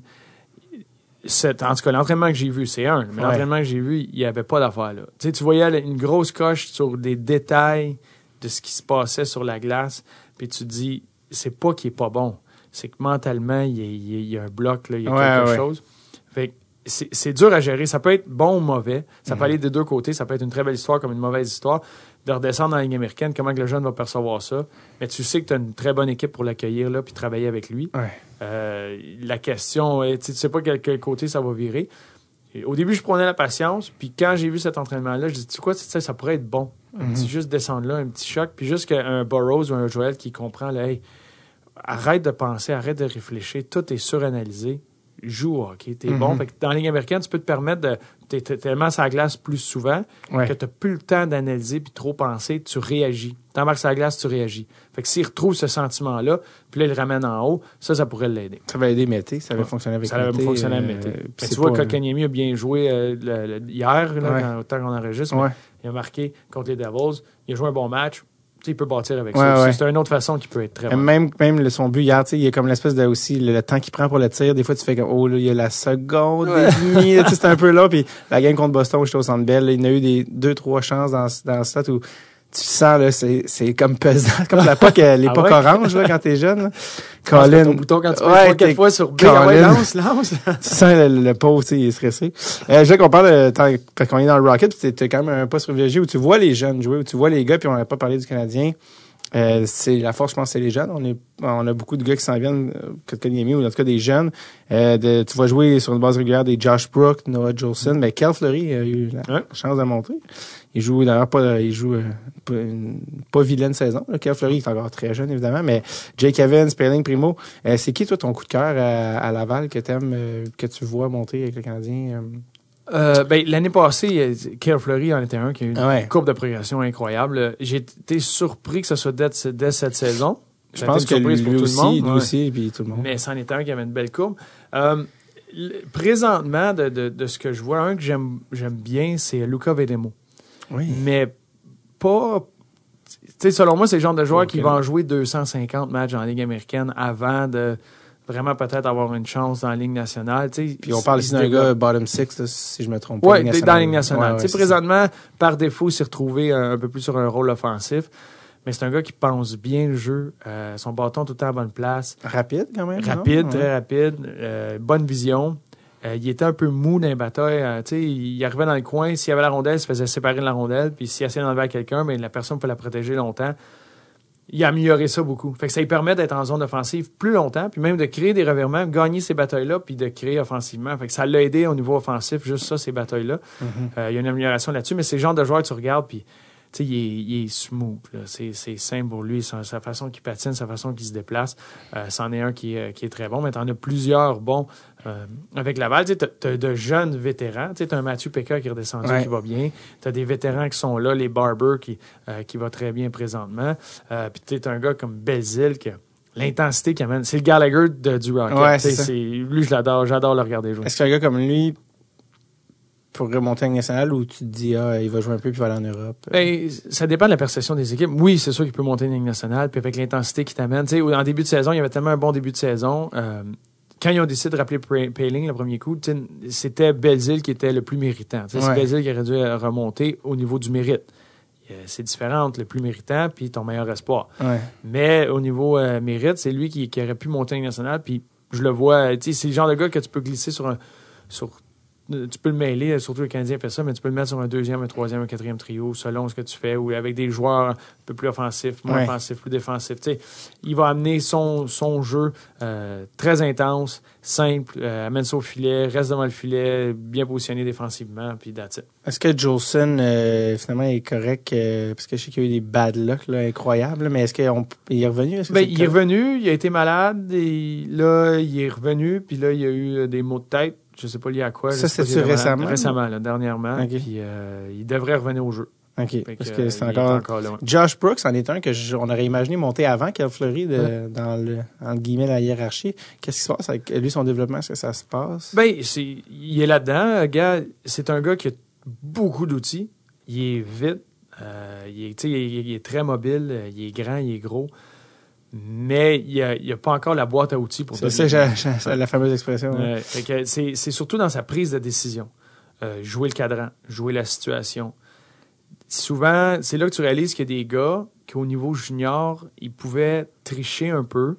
Euh, ils pouvaient pas faire le bon jeu, mais ils sont tellement vite, tellement bons que ça fonctionnait pareil. Ouais. Fait que c'est dur d'aller dire à un gars Hey, tu viens de scorer, mais c'est pas ça que tu aurais dû faire. Ouais. Fait que c'est plus dur, fait que tu le fais pas souvent, puis ces gars-là développent des habitudes quand c'est ils sont dominants, que là, il faut que tu casses parce que là, ça fonctionne plus. Puis tu vois, encore dans la Ligue américaine, il arrive des situations où il se fait prendre, mais il est encore assez rapide pour couvrir son erreur, Ouais. mais là, elle passe plus. Tu sais, là, Joël le voit, il dit, ça, là, dans la Ligue nationale, ça marchera pas. Tu pourras pas faire ça parce que c'est parti, c'est un échappé, Ouais. c'est dans le fond de ton filet. Fait que voici comment il faut que tu réagisses, comment tu dois lire le jeu pour ça, puis c'est ça qui est en train de peaufiner. Ça, ça va l'aider. Puis il y a un nouvel recrue aussi, Kellen Primo. La première année, je sais que Goaler, c'est un autre game à évaluer puis qu'on est pas qualifié pour ça parce que c'est juste trop spécial une position, mais Euh, ça semble vraiment encourageant, ce qu'on voit. Euh, à, Laval, je regardais sa fiche, puis euh, c'est comme s'il il arrive devant, il passe devant Charlie Lindgren sans forcer pratiquement. Il donne vraiment une équipe une chance à chaque fois de gagner. Je sais que c'est une position difficile à évaluer, mais Kevin Primo, il, il a 20 en plus. Il, est, jeune. Le goaler, je pense que moi je dis toujours c'est pas bon avant 27, un goaler. Là, ça prend tellement d'années avant d'être stable. Il y, a, de quoi. on n'est pas fou avec Kevin Primo. Là, non, non, qui, il est très. Qui est un choix de septième ronde. Là. Un choix de 7. En fait, on n'avait pas de choix. a fait un échange pour chercher un choix de 7. Les gens se demandaient qui fait un échange pour aller chercher un choix de septième. il reste plus rien. Il juste pris un gars au hasard, ferme les yeux, pointe sa liste. Non, il avait vu un gars, il avait vu Kevin Primo. Il était assis dans l'arena, puis il faisait pitié, il disait, on va sortir. Vol. Et finalement, ça, en tout cas, sans dire que c'est un vol parce qu'il est trop tôt, euh, il y a clairement une courbe de progression agressive vers le haut en ce moment. Ah oui, puis mais c'est un gars, ça fait un bout qui a commencé, ça, au championnat du monde junior, on l'a vu. Il était bon. Mais depuis qu'il est arrivé, là, lui, c'est euh, c'est le calme qu'il a. Et pour avoir parlé avec euh, l'entraîneur des gardiens, Marco, qui me disait à quel point il est affamé. Tu sais, c'est pas quelqu'un qui arrive avec une attitude, ben, je suis bon, j'ai hâte de monter. Au contraire, il est tout le temps en train de demander pour plus, plus, plus. Il veut apprendre. Euh, il a demandé, euh, l'entraîneur gardien a demandé de lancer 25 rondelles avant les entraînements, mais il le fait tous les jours. Puis il demande quoi d'autre, quoi d'autre, quoi d'autre? puis il montrait des vidéos des gardiens à travers la Ligue nationale. Exemple, tu travailles sur un mouvement, tu travailles sur ton RVH, puis c'est ça, puis là, il montre un gardien qui le fait bien. Puis il montre une situation dans laquelle il s'est fait prendre ou une situation qu'il a bien faite. Puis tu fais du vidéo avec d'autres gardiens. Ça donne des idées, puis ça donne euh, pour les gardiens à se développer. Puis il, montré, il a montré ça une couple de fois. Puis à un moment donné, il, y a une vie, il y a d'autres choses. Il faisait du vidéo, il faisait d'autres choses. Puis Kaden, il cognait à pas. Puis là, il est où mon vidéo? Euh, Marco, ça s'en vient, ça s'en vient, ça sera pas long. Là, il fallait qu'il fasse une vidéo vite. Ouais, ouais. Il, Kaden, là, c'est non-stop. Il veut apprendre, il veut apprendre, il veut apprendre. Fait que quand t'as un gars comme ça, un talent comme ça, un gabarit comme ça, puis le gars, il est affamé, il veut apprendre, c'est là que, tu veux continuer à le nourrir, mais tu veux être patient avec lui. Tu veux le laisser là, tout en, La partie mentale de préparation des goalers est beaucoup plus élevée que les joueurs. Là, les, les, tendances des joueurs, tout ça. C'est là-dedans que Kerry, d'ailleurs, se spécialise, connaît les courbes des gars, puis les patterns des gars, puis des mais comme pour reprendre l'expression qu'un coéquipier disait de McDavid, il est addicted à devenir meilleur. C'est ce genre de qualité. C'est le genre de gars. Surtout pour un goaler, c'est comme c'est tellement difficile mentalement ah qu'il faut que tu aies cette espèce de drive un peu euh, un peu euh, folle. c'est pas sain, mais c'est très sain. hors de l'ordinaire. vraiment. Euh, j'aime beaucoup ça, genre avec toi de, hockey ou de trucs en général, parce que tu sembles être un gars quand même assez posé, aussi intellectuel. Euh, tu sais, je pense pas que tu le raisonnement d'un joueur de hockey ben, ça sert Qu'est-ce que c'est de dire? ouais, c'est ça. Non, mais dans le sens que je sens que tu as, un, côté analytique plus développé, peut-être que la, que la moyenne. Puis je trouve ça intelligent, puis euh, intelligent et intéressant. Puis surtout dans le contexte actuel, dans le avec ce qui se passe en ce moment, c'est un peu bizarre, mais avec les coachs qui sont renvoyés en ce moment. Là, au moment d'enregistrer, Bill Peters était renvoyé aujourd'hui. On l'a appris, à Mike Babcock, là, que, je sais pas pourquoi, là, c'est comme un peu, là, on dirait que c'est comme le, je veux pas dire que c'est le MeToo des coachs, là, parce que ça, ça, ça, ça, a l'air de, diminuer l'importance du MeToo, puis c'est pas ça que je veux faire, mais il y a comme tout ce, ce nouveau mouvement-là qui sort sur les coachs puis la manière dont ils traitent les joueurs. Toi, tu as été un joueur professionnel, t'en as eu, et un puis un autre, comme on dit, un coach. Puis quand tu vois tout ça qui sort en ce moment sur les coachs, est-ce que ça te ramène à. Tu sais, quand tu voyais tes coachs, tu étais joueur Ligue américaine, ça, Ligue nationale, t'étais comme, hey, c'était un gros tout croche, ce gars-là? tu comprends ce que je veux dire, tu sais? Euh, t'as été, coaché par, t'as été coaché par Guy Boucher qui travaille avec toi dans ton épisode. Je pense pas que ça en était un exemple, mais tu comprends ce que je veux dire, tu sais? Les, les coachs, ça reste un métier très, entre guillemets, col bleu, où je veux dire, tu sais, t'es des gars de terrain, t'es des gars de quand tu vois ça puis ce qui sort puis est-ce que tu dis ouais non euh, tout ça je l'ai vécu là. Puis surtout il y a une époque où les entraîneurs, les meilleurs entraîneurs, c'est ceux-là qui étaient les plus durs et un peu les plus fous parce qu'ils sortent ils faisaient peur à leurs joueurs. Tu sais le respect commençait où il y avait de la peur. Puis c'est là qui dans leur tête ils allaient chercher le meilleur de leurs joueurs avec la peur. Fait que c'était une approche pas mal euh, différente. J'en ai connu mais tu sais c'est pas peu importe dans quel monde que tu vas être, euh, dans quelle sphère de la société, c'était des propos racistes comme ça, ça, ça a plus sa place du tout. Puis ça a jamais eu sa place, mais c'est autre chose. Ça, c'est quelque chose que moi, j'ai pas vu euh, personnellement. Euh, j'ai pas eu connaissance de ça. Euh, l'abus physique, tu sais, ils ont parlé de coups de pied que Peters donnait à Michael Jordan, le, défenseur. ça non plus, j'ai jamais vu ça comme ça. J'ai vu un entraîneur demander à un joueur d'aller se battre. Euh, mais ça s'est jamais produit parce que le directeur gérant a averti que s'il faisait, l'entraîneur perdait son emploi. Là. Mais, tu sais, à la nationale, ça? Euh, non, pas dans la nationale. Professionnel, mais pas dans la nationale. Mais il y a des niveaux d'intensité parce que tu essaies de pousser les boutons, c'est dans un monde très, très intense. Je pense que exagéré, j'en parlais un peu plus tôt avec, euh, avec Eric Bélanger, justement, et Martin Lemay. Belly. Belly. Ben, je parlais avec Belly, puis là, tu sais, que le jeune, si t'es jeune, là, puis tu veux t'asseoir faire ta place, des fois, tu vas être choqué, puis tu n'oses pas réagir parce que tu veux pas euh, te faire couper, tu veux pas te faire renvoyer, peu importe. Mais tu es un vétéran, tu es n'importe qui dans l'équipe, tu vois le coach donner un coup de pied. J'ai, en tout cas, j'ai fait partie d'équipe que je pense pas que ça l'aurait passé du tout. Euh, mais il y avait le langage ou la façon que tu étais traité. Euh, c'est sûr que c'est, c'est pas quelque chose que me, me disait dans la vraie société, c'est pas ça. Là. Puis des fois, je suis surpris, là, je, parle, je parle avec du monde qui sont dans n'importe quelle sphère de la société, puis ça se parle pas tout le temps à coup de, bonjour, comment ça va. ça, ça, se parle assez raide, mais c'était un, monde, c'était un monde tellement intense avec euh, de la pression. Puis t'essayes de faire réagir des hommes. Faut que tu fasses réagir. Faut que tu sortes. Tout le monde a sa perception de faire sortir le meilleur de quelqu'un. Il y en a des fois qui jouent mieux quand ils sont fâchés. Il y en a qu'il faut que tu pèses sur ces boutons-là. Il faut que tu le fasses chier bien raide pour qu'il réagisse. C'est là qu'il est à son meilleur. Fait que c'est une, ligne assez mince. C'est qui, toi, le, ton meilleur coach, le coach qui, qui, t'a le plus marqué positivement? Euh, ben moi, ça a été un des, un des coachs que j'ai adoré, c'est Réal Paiement, euh, que j'ai eu au oh, niveau junior.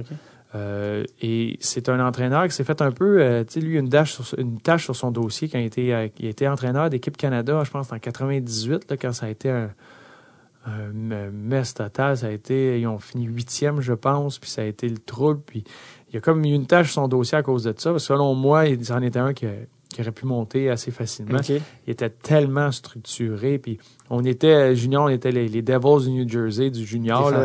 défensivement. puis on, était premier au Canada euh, quand on était avec lui euh, longtemps. Euh, c'était un entraîneur là, vraiment qui, qui toutes les facettes euh, que ce soit tactique, euh, technique, euh, habileté, n'importe quoi.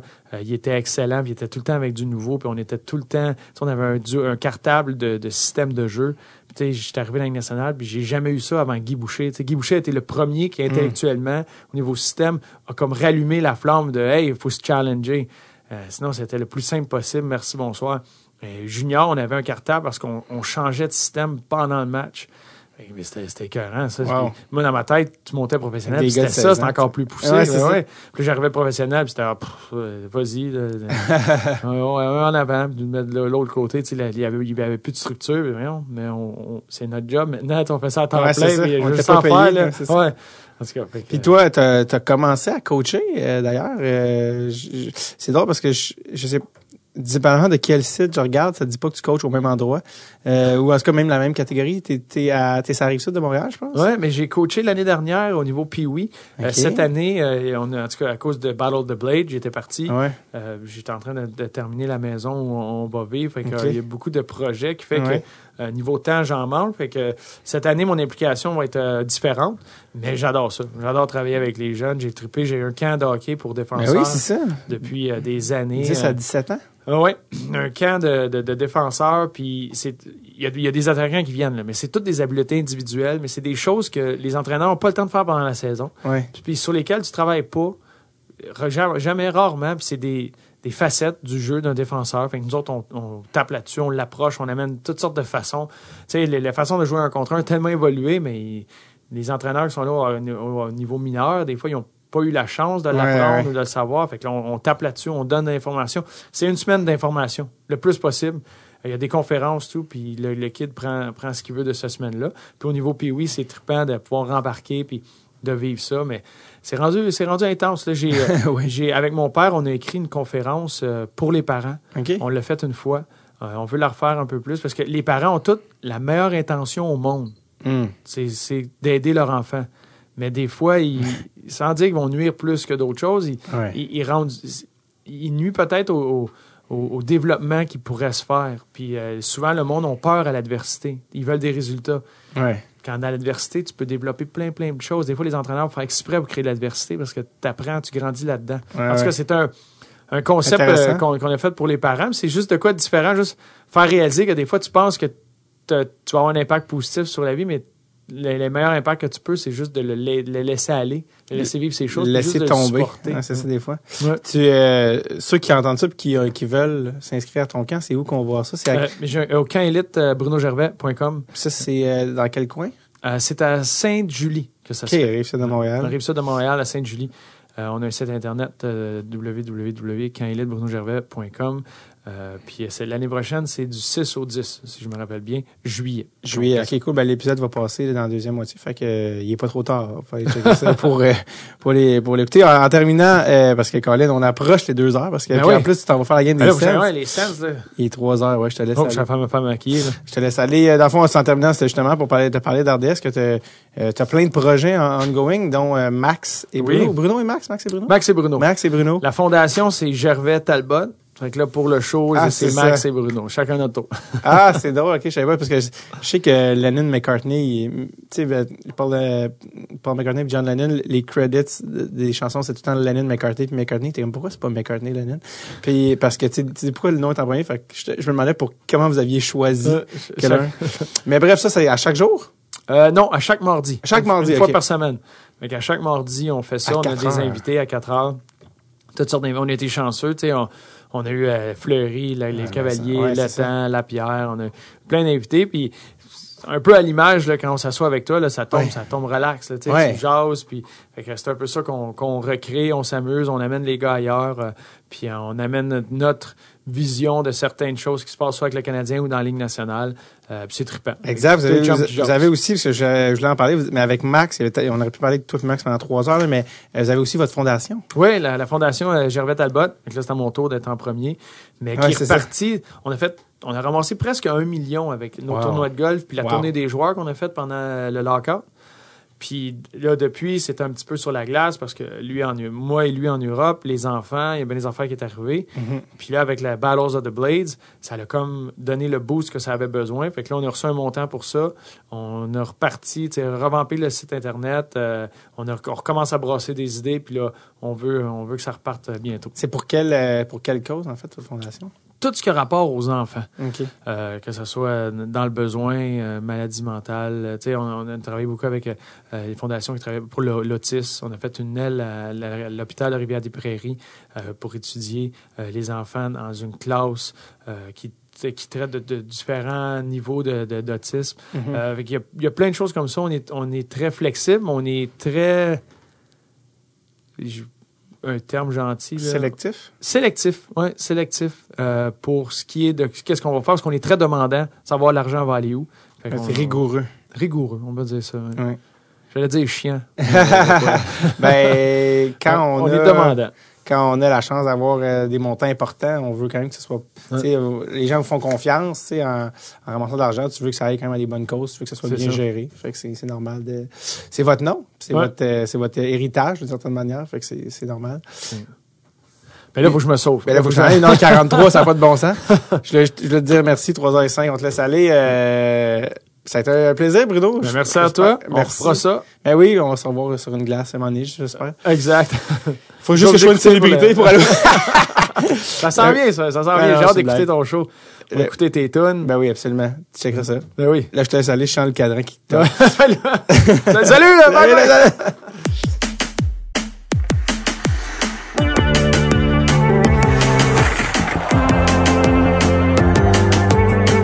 Yes, un énorme merci à Bruno Gervais pour son temps, sa générosité, c'était fort agréable. D'ailleurs, lien avant que j'oublie, euh, Bruno qui est à l'analyse du Rocket de Laval, justement, on a donné plein de cadeaux à Dread Tape du Rocket avant euh, Noël. On a fait tirer un chandail du Rocket, un jersey signé par tous les joueurs. On a donné aussi beaucoup de paires de billets à nos membres Patreon. Puis je le mentionne parce que souvent les gens me demandent qu'est-ce qu'il y a sur Patreon de plus? Oui, il y a les épisodes d'avance. On fait tirer à chaque mois du gear Dread Tape.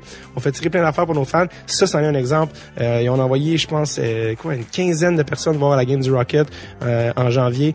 Donc euh, voilà, c'est le genre de truc qui est vraiment cool, qui se rajoute au Patreon de Dress Tape. Donc allez checker ça, patreon.com slash Tape, en plus de soutenir le podcast et de nous permettre de continuer de vous amener ces épisodes. Merci tout le monde, passez une excellente semaine. Et comme dit Marina, souriez à quelqu'un aujourd'hui. ben non, c'est pas vrai, faites ce que vous voulez. Ok, bye.